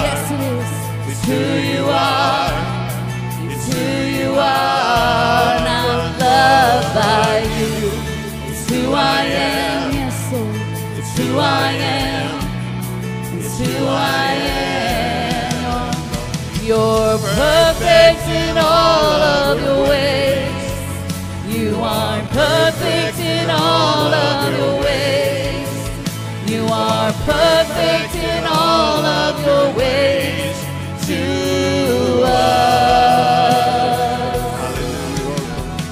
You are perfect in all of your ways.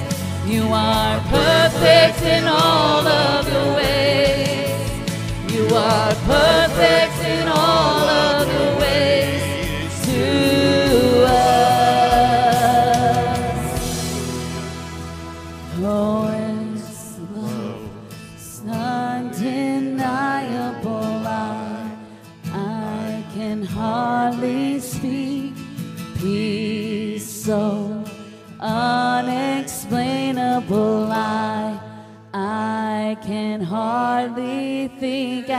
call me.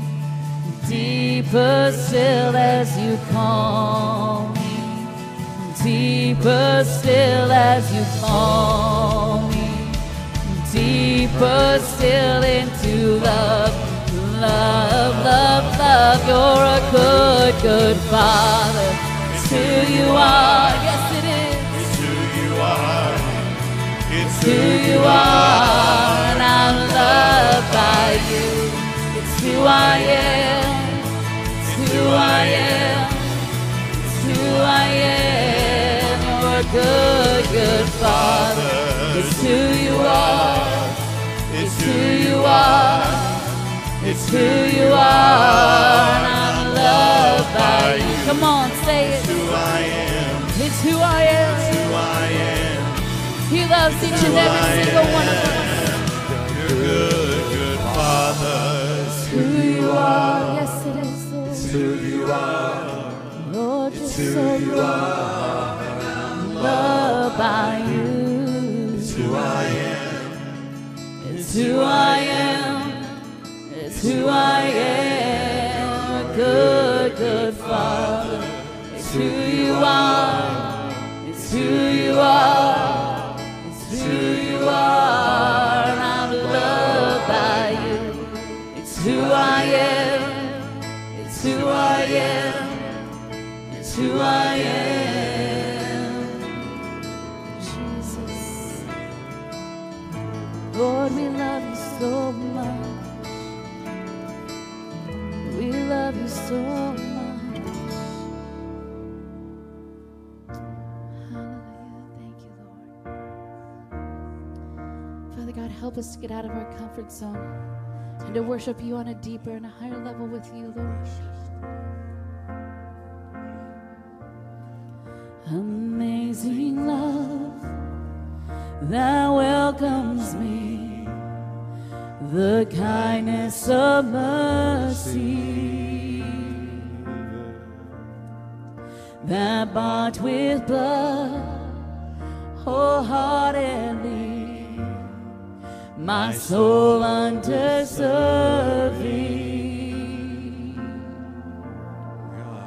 You're so good.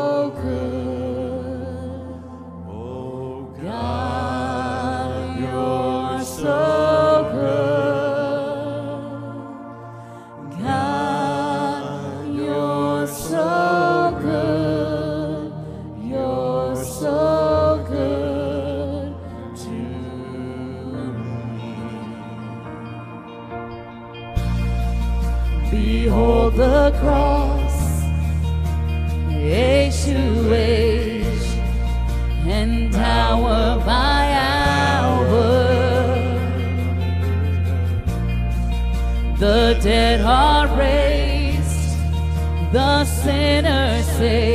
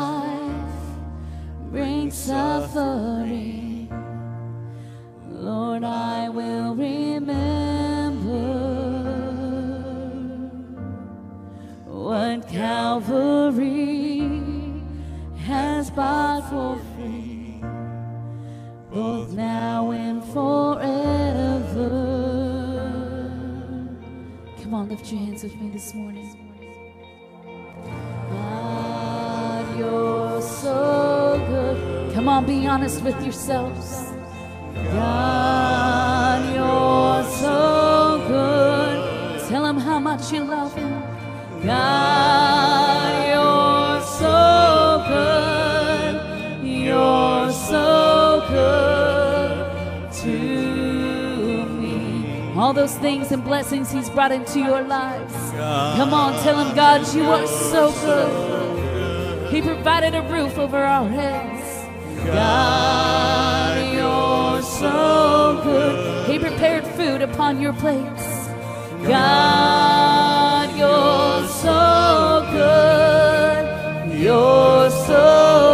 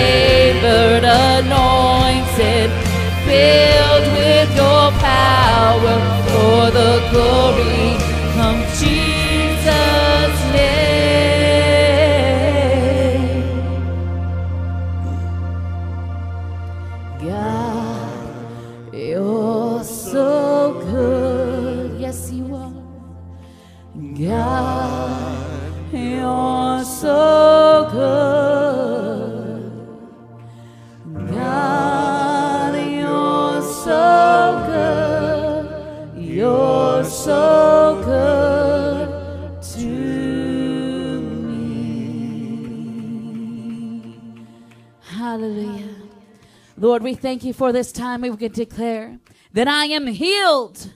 I am made whole. In Jesus' name. We have all those prayer requests that we talked about this morning. Declare it, take it home, pray for it, but know that God said, You are healed. You are made whole in Jesus' name. Amen. You may be seated.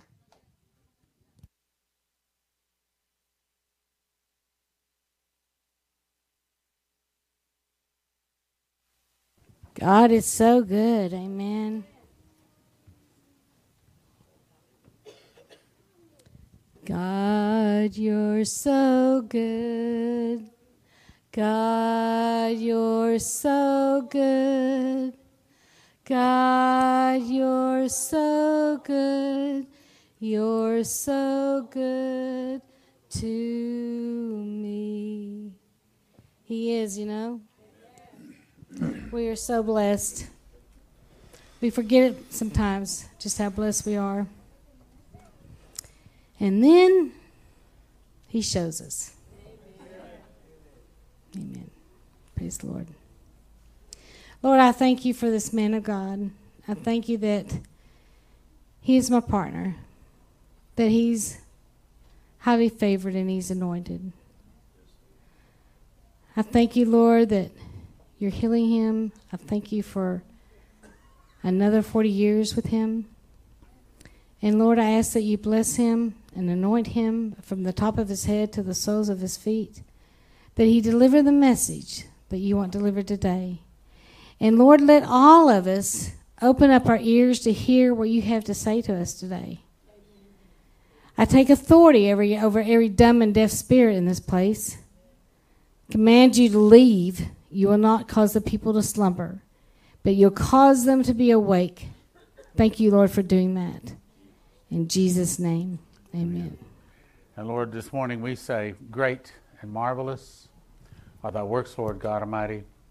Just and true are thy ways, thou King of saints. Who shall not fear thee, O Lord, and glorify thy name? For thou only art holy. For all nations shall come and worship before thee when thy judgments are made manifest.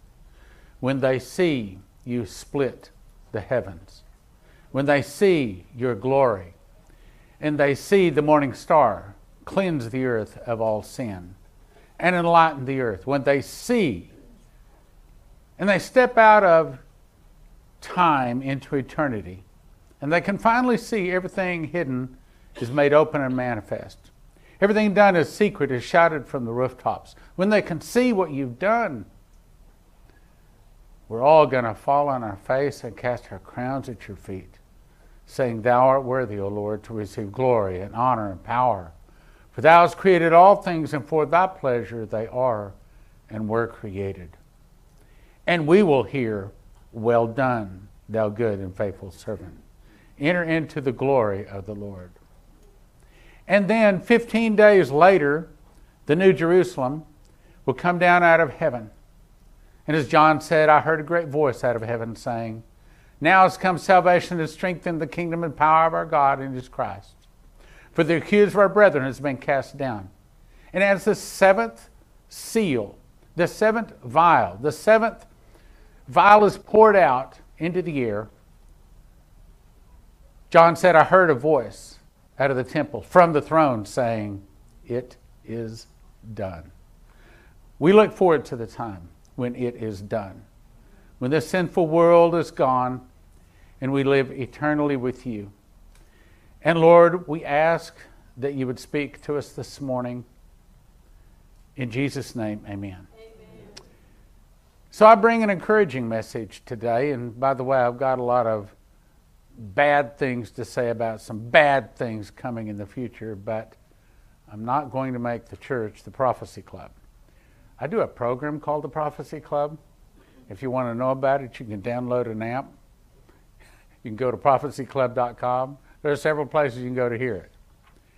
I will only say this Dana Coverstone had what might be his most powerful and most important dream. Apparently, it was Thursday, it might have been Friday I got it yesterday, and it is 25 newspaper headlines for the future. Three of those newspaper headlines had bad things starting specifically in the year 2023. But the message I'm to bring you today is one of encouragement. What he wants me to tell you is this you did not choose this church. He chose this church for you. Amen. You did not choose him, He chose you. Amen. He knew your heart from the foundation of the world.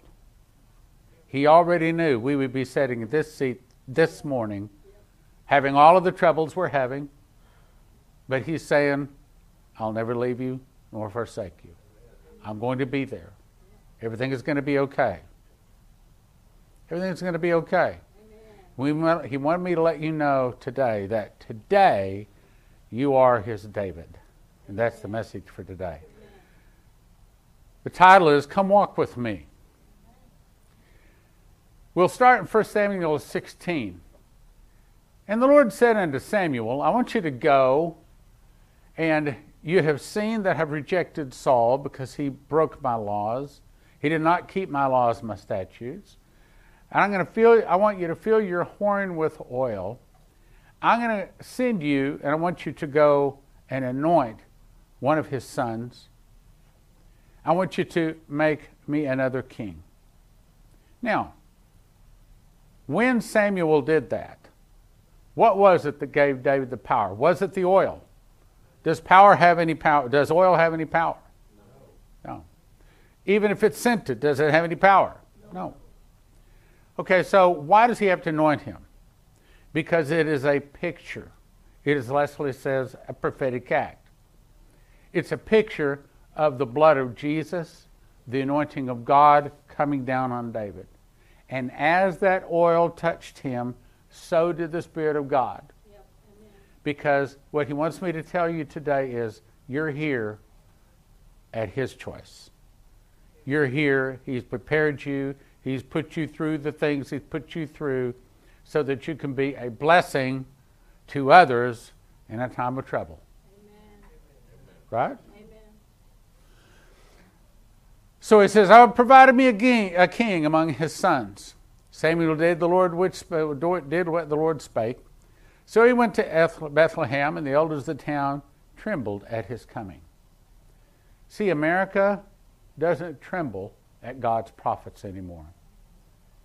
Why? Well, part of it is God's prophets don't really speak God's word. Okay, so why were they afraid of Samuel? Not for flesh and blood of Samuel, but when Samuel walked in, they knew it was God. Let me just tell you when God speaks, nobody has to tell you that's God.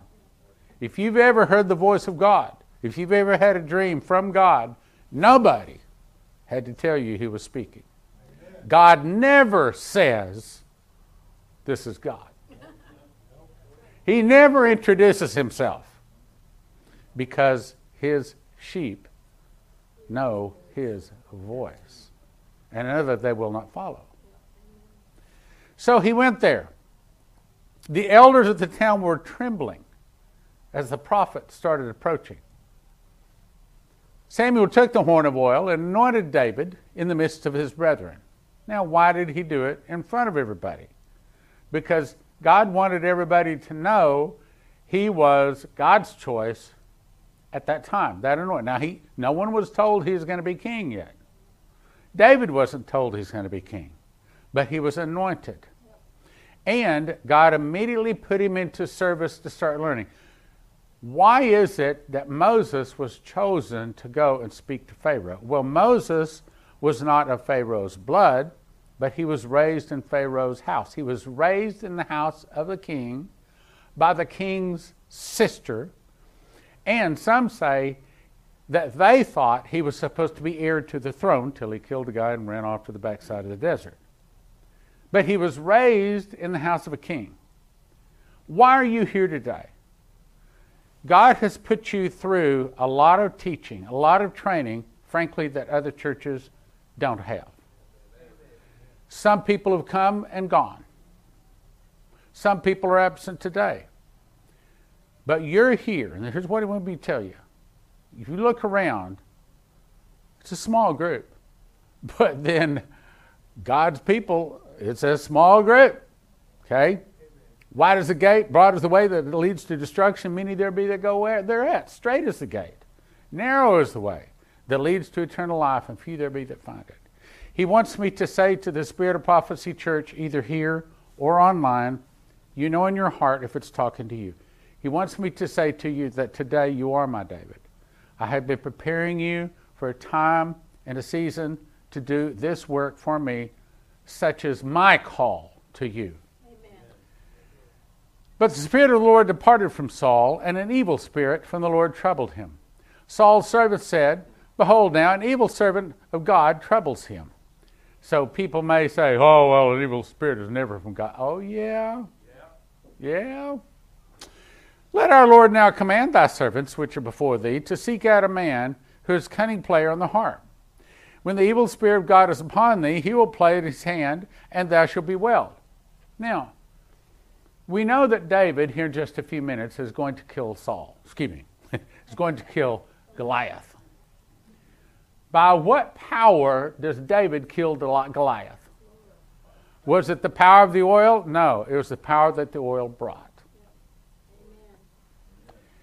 Saul said to his servants, Provide me now a man that can play well and bring me and bring him to me. So he brought the man that was cunning in playing and mighty valiant man, man of war, prudent in matters, a comely person, and the Lord is with him. So Saul sent his messengers, Jesse, send me thy son David which is with the sheep. Now, in the world, the world likes to call the biggest, the smartest, the fastest, the wealthiest, the best of the best of the best, best, best. They're the ones they want to be masons, bankers, business owners. But it's as common people that God raises up. Why? Because it's easy for him to make a king out of a banker or a president or a shepherd boy. It's not a problem for him to do either. Amen. What he's looking for, he's about to say, God looks on the heart. Amen. And I say, I got to get moving if I'm going to make all my points today. So, Jesse took an ass laden with bread, a bottle of wine, and a kid. So, in those days, they stored up, they had preparations. David became David came to Saul, stood before him, and he loved him greatly, and he became his armor bearer. In other words, as Moses was servant to the Pharaoh in the house of Pharaoh, David was servant to Saul in the house of the king. Why? Because he was in training to one day become a king. And Moses was in training to one day speak to the king. Saul sent to Jesse, saying to David, Let I pray thee stand before him hath found her in favor in thy sight. It came to pass when the evil spirit of God was upon Saul that David took the harp and played it in his hand, so Saul was refreshed as well as the evil spirit departed from him. Now I got a question. How did David learn to play the harp? He probably didn't go to the New York Philharmonic. God gave him the ability. Now, why was David chosen for this position? Why was David chosen to be anointed? Uh, so is this saying that everybody, if you want to be really close to God, you got to learn to play the harp? No. So what's the harp? It's simply an instrument that he praised the Lord with. David's strength, and here's a big point.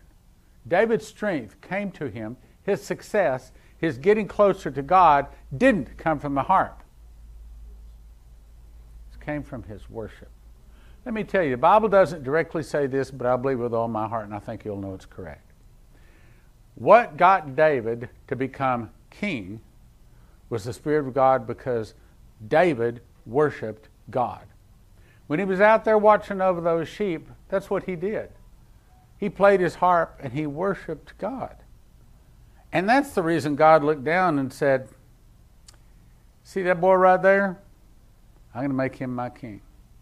What God is doing right now is looking down on you and He's saying, You think you're nothing. You think you're a nobody. You think you're just another one of the sheep out there. God has, has put you in some specific training. How many people around you understand the times we live in like you do? You try to talk to them, it's like talking to the wind you know, like talking to a telephone pole. They don't even understand, and here's another thing they don't want to. Because God has prepared every one of you, every one of you, for a time such as this, to do a special work. Summary Did David raise David, or did God? God did it. What happened to change David? The anointing. He got anointed with oil. Why did God choose David? Not because he could play a harp, but because he knew how to worship. That's a key. Now, question Did God get chosen because he read the Bible a lot? He probably didn't even have a copy of the Bible. Did he get chosen because he went to church a lot? Or he went to Bible college a lot? So, what's the real secret of getting close to God? It's not reading the Bible. That's a very good thing to do, of course. Nor going to church, nor going to Bible college. It's worship. Worship is the center. Worship is what gets the hand of God to move in our life. Worship is what raised David to be king. Now the Philistines gathered together armies to battle, and were gathered together in Soshak. Shosh Shako. Shako. Let's call it Shako. I like that word better. Shako, which belonged to Judah and pitched between Shako and Azekah at Ephes Damim. See, I do know my phonetics. It's kind of hard to get my tongue to roll like that. And Saul and the men of Israel were gathered together and pitched in the valley of Elah and set a battle array against the Philistines. And the Philistines stood on a mountain on one side, and Israel stood on the mountain on the other side. Now, this is important. And there was a valley between them. Now, that's going to be important just a second. There went out a champion out of the camp of Philistines named Goliath of Gath, whose height was six cubits and a span. Now, according to Ron Wyatt, a cubit is 20.6 inches, which is typically about this much.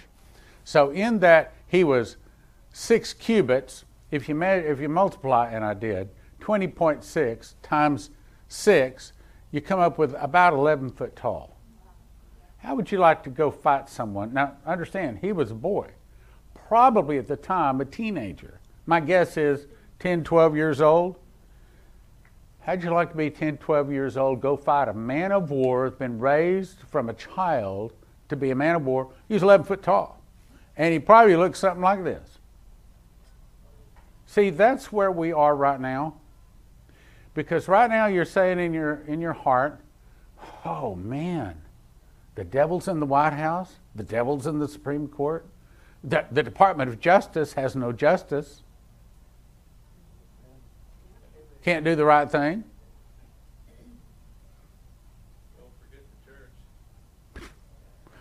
Brother says, don't forget the church. Yeah, church is in shambles.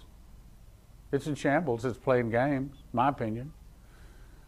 Okay, so let's go on.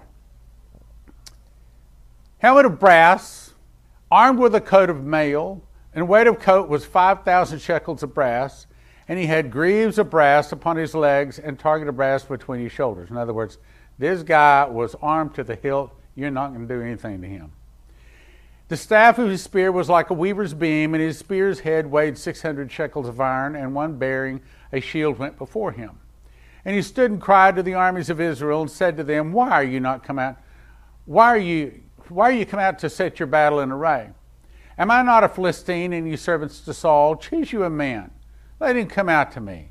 If he be able to fight with me and kill me, then I'll be your, we'll be your servants. But if I prevail against him and kill him, then you'll be our servants and serve us.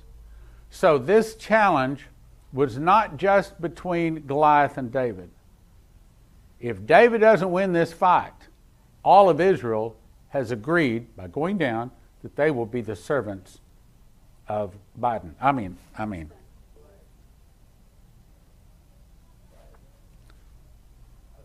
Moving on. and the Philistine said, I defy the armies of Israel this day. Now, when he said that, he's coming against the God of Israel. I defy the armies of Israel this day. Give me a man that we might fight together. And Saul and all Israel heard those words of the Philistine, and they were dismayed and greatly afraid. He wants me to tell you, Esther, Caesar, all of us. He wants me to tell you, don't be afraid. Amen. When the trouble hits, don't be afraid. He said, I'll never leave you nor forsake you. He will be there with us. There are people he's raised up in this congregation. He's made arrangements to where we're going to be okay. Our thrust needs to be hot dog. We finally get to go to work. Finally, people are going to start listening to us. Finally, we can start praying people to receive the Jesus and also get healed. Saul and Israel, all of Israel, heard his words to the Philistine, dismayed and greatly afraid. Now, David was the son of Ephrathah, the Bethlehemite, of Judah, whose name was Jesse, and he had eight sons. And the man went among them for an old man of the days of Saul, and three eldest sons of Jesse followed Saul to the battle, and the names of the three sons I'll skip. The David was the youngest, but David went and returned from Saul to feed his father's sheep. Okay, so David necessarily was not looking for the battle. He went to feed his father's sheep. And the Philistine drew near morning and evening for 40 days. Oh, I forgot to make a point. Let me back up. The word champion, what's that word mean? I thought it meant that you won the battle, right? You know, you got more baskets than the other team. You made more touchdowns than the other team. That's not what champion means. Champion is one that is stands in the valley between them. In other words, he's the one that is the challenge. He's challenging, he's asking Israel to come and fight me. That's the definition of a champion. Now, let's go on. So Jesse said to David's son, Now, For thy brethren of an ephah of parched corn, so he sent them food. Ten cheeses, sent them food. And and they and all the children of Israel in the valley of Ephah fighting the Philistines. And David rose up early in the morning, left the sheep with the keeper, and took and went. Jesse commanded him, and he took the trench to the host, going forth to fight, and shouted for the battle. For Israel and Philistines had put the battle in array against army against army. David left his carriage in the hand of the keeper of the carriage, and ran to the army, and came and saluted. Here, something important. Hang on, just stay with me. As he talked with them, behold, there became up the champion the Philistine of Gath, Goliath by name, out of the armies of the Philistines and continued to defy the armies. All the men of Israel, when they saw him, fled from him and were sore afraid. And the men of Israel said, Have you seen this man that has come up? Surely to defy Israel is he come up. And, is, and it shall be that the man who killeth him, the king, will enrich him with great riches, and will give him his daughter, and make his father's house free in Israel. What does that mean? His father's house doesn't have to pay any taxes. Forget the other stuff. Just give me, give me, don't pay, not pay any taxes, right? David spake to the man stood by him, saying, What shall be done to the man that kills the Philistine, and taketh away the reproach of Israel? Who is now? This is important. So David is saying, Who is this guy? Let me tell you who is. He is an uncircumcised Philistine that defies the armies of the living God. Now, Yes, it doesn't mean that he just has he doesn't have his foreskin removed. It means he doesn't have a covenant with God. What he's saying is we have a covenant with God. And this morning I'm saying that God is telling us, Spirit of Prophecy Church, we have a covenant with God. Amen. We all have a covenant with God. And what is coming against this nation, what is coming against our church, what is coming against this city and soon to even be here at our front neighbor's door. And our, our door, what's coming against us is the same thing. The, the New World Order is raising its head because it's coming against Jesus. We're in the battle with Jesus against the enemy. That, so it's the same battle. It's the same battle.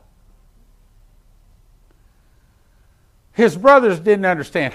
I know your pride and you're not. You only came up because you want to see the battle. No, that was not David's heart.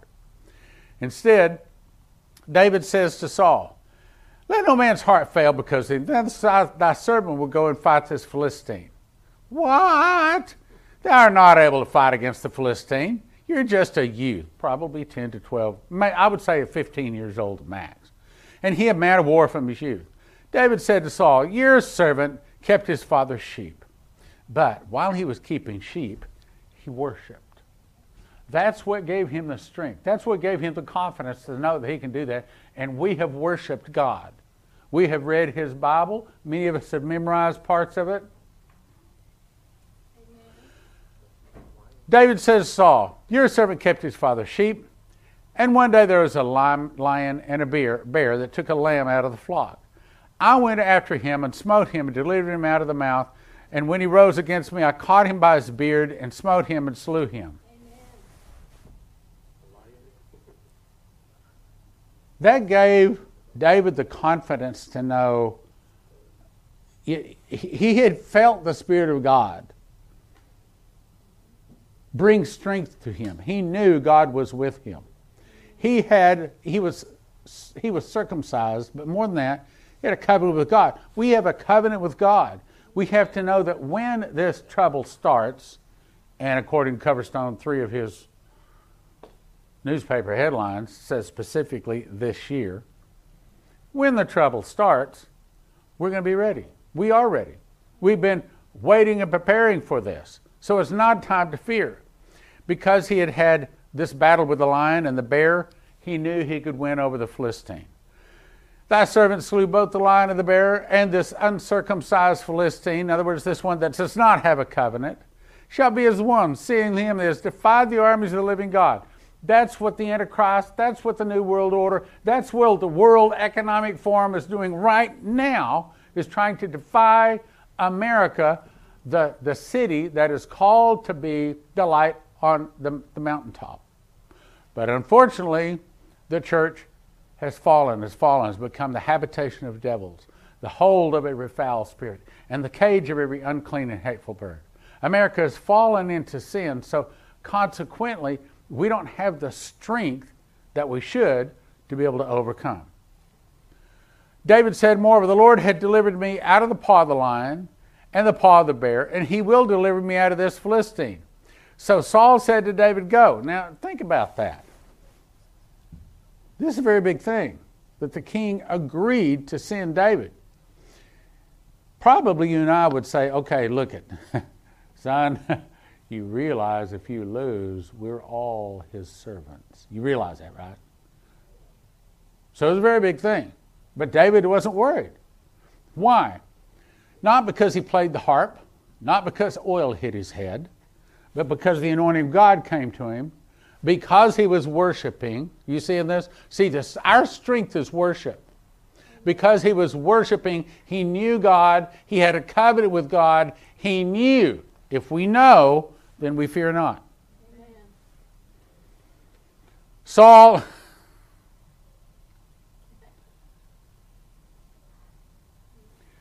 God and I are having a little conversation during this. There's three conversations going on. I'm talking, hopefully you're listening, and then God is saying, Are you listening, Stan? we all have our challenges, right? Me, I got this surgery thing coming up, so. But I'm going to get the victory. And you're going to remember to pray for me, right? Okay, so Saul armed David with his armor. David said, yeah, it probably, it's not changing. There we go. Well, all right. Probably.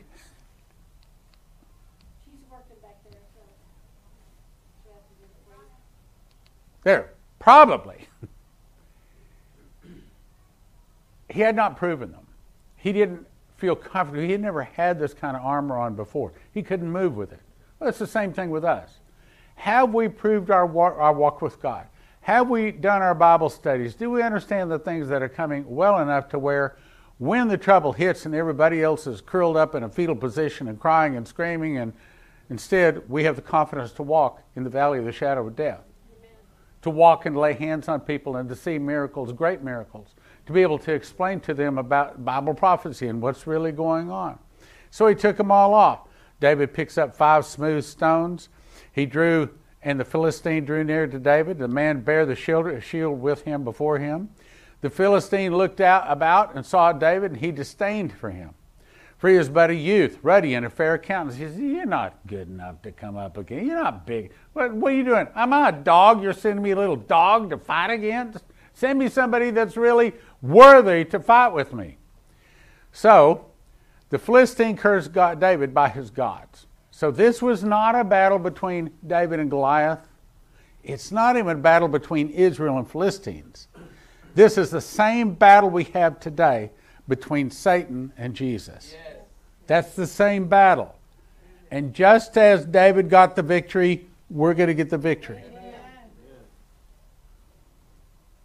You come to me with a sword and with a spear with a shield. You come to me with the World Economic Forum. You come to me with a corrupt uh, Department of Justice. You come to me with a corrupt White House. You come to me with a new world order.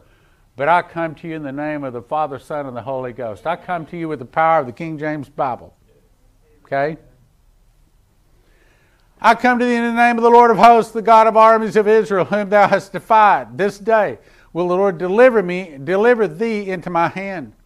I'm going to hit you. I'm going to take your head off and give your carcass to the hosts of the Philistines this day, to the fowls of the air, and to the wild beasts of the earth. And that's exactly what he did. And let me just tell you the trouble ahead. We are going to do the same thing. We're going to do the thing that God directs us to do. Amen. Somebody, I was talking with a fellow playing racquetball Saturday morning, Christian, he was really afraid of the mark of the beast. He said, Are we, are we really going to be able to avoid it? And I said, I'm afraid it's going to be more difficult than we can possibly imagine. Almost everyone that's not a Christian will have no problem. They will take it easily. The only one's going to have a problem are those people who read Revelation 13. And he causeth all, both small and great, rich and poor, free and bond, to receive a mark on the right hand and their forehead. And I said, most of them will probably take it.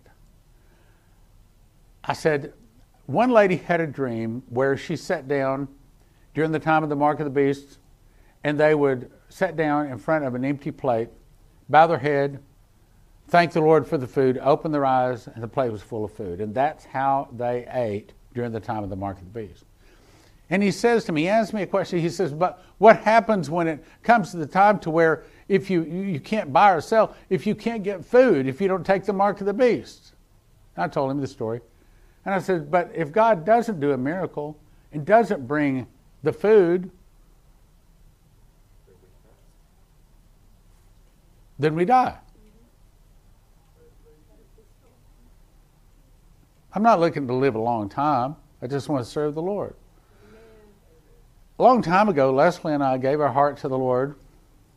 And we said it'd be a privilege and an honor to die for you, giving glory to your name. You can't threaten us with a, a higher resurrection. You can't threaten us with eternity. Can't do it. So the whole battle is about the God, uh, uh, the God of the armies of Israel, and we face the same battle today. All the, the assembly shall know that the Lord saved not the sword of spirit, but the battle is the Lord's. So David picked up this stone.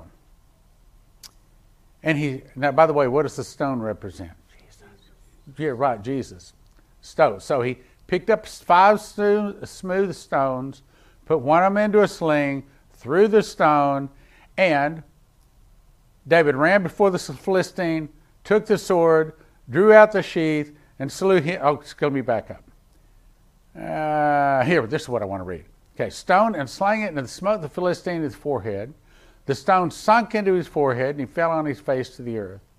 David prevailed over the Philistine with the sling and the stone. I'm going to say the sling is the word, also the stone is the word. Smote the Philistine and slew him. There was no sword in his hand. So David took the sword of the Philistine, cut off his head, and he lifted up and he lifted up his head so that all the world could see he'd killed him. In, in the days of ahead, our victory is going to be winning souls to the Lord.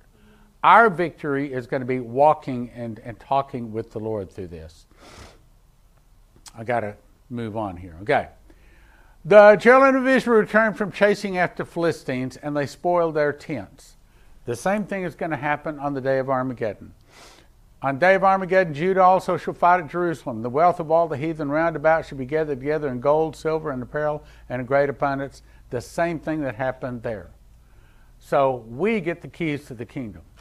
We get to, and he that overcometh will I make a pillar in the temple of my God, and he shall go no more out. And write upon him the name of my God, the name of the city of my God, which is New Jerusalem, which cometh down out of heaven from my God, and I'll write upon him my new name. We get the victory. We're assured of the victory. The battle just hasn't begun to the point to where we're losing food yet, but nevertheless. All right, so summarizing. Did David raise David or did God? God raised him up. What happened to change David? He was anointed with oil. Why did God choose David? Because he worshiped. Spirit of Prophecy Church, who is raising you up? You, Stan Leslie, or God. Same thing. And why are you able to make these changes? Because you too are anointed, right? Have you been prayed for and you had anointing oil put on you? Yes? Okay. Why did God choose David? Because his heart was right, because he knew he was. Look, nobody can come into Spirit of Prophecy Church and listen to these kind of messages for too long unless they're called. Amen. I tell people on Prophecy Club, I said, look, if you made it through this broadcast this far, you are a watchman. No one could listen to this if they're not a watchman. They wouldn't hear it. David brought food for the fight, so he's saying, be prepared. Whose God is God is the question. Are we for the New World Order, for the World Economic Forum? Are we for Jesus? He defeated a lion and a bear, so he knew God was with him. His own brothers did not even believe in him. So, when your family doesn't agree with you, when other Christians don't agree with you, the things that you're doing, you'll be in good company. You'll be in good company. Now, Leslie Ann, I'm going to have Leslie Ann come up and we're going to sing this song, which is the title of what we're talking about that we want to walk with God. Let's, let's pray. Uh, let's pray sinner's prayer right quick. You folks online, pray with me. Let's pray real quick. Dear Heavenly Father, I admit I'm a sinner, and I confess with my mouth, and I believe in my heart that Jesus is the Christ, the Son of the living God, died on the cross, arose three days later. I receive his blood to wash my sins away. In Jesus' name, amen. And if you're online, you can slide down and make a donation. You can also sign up.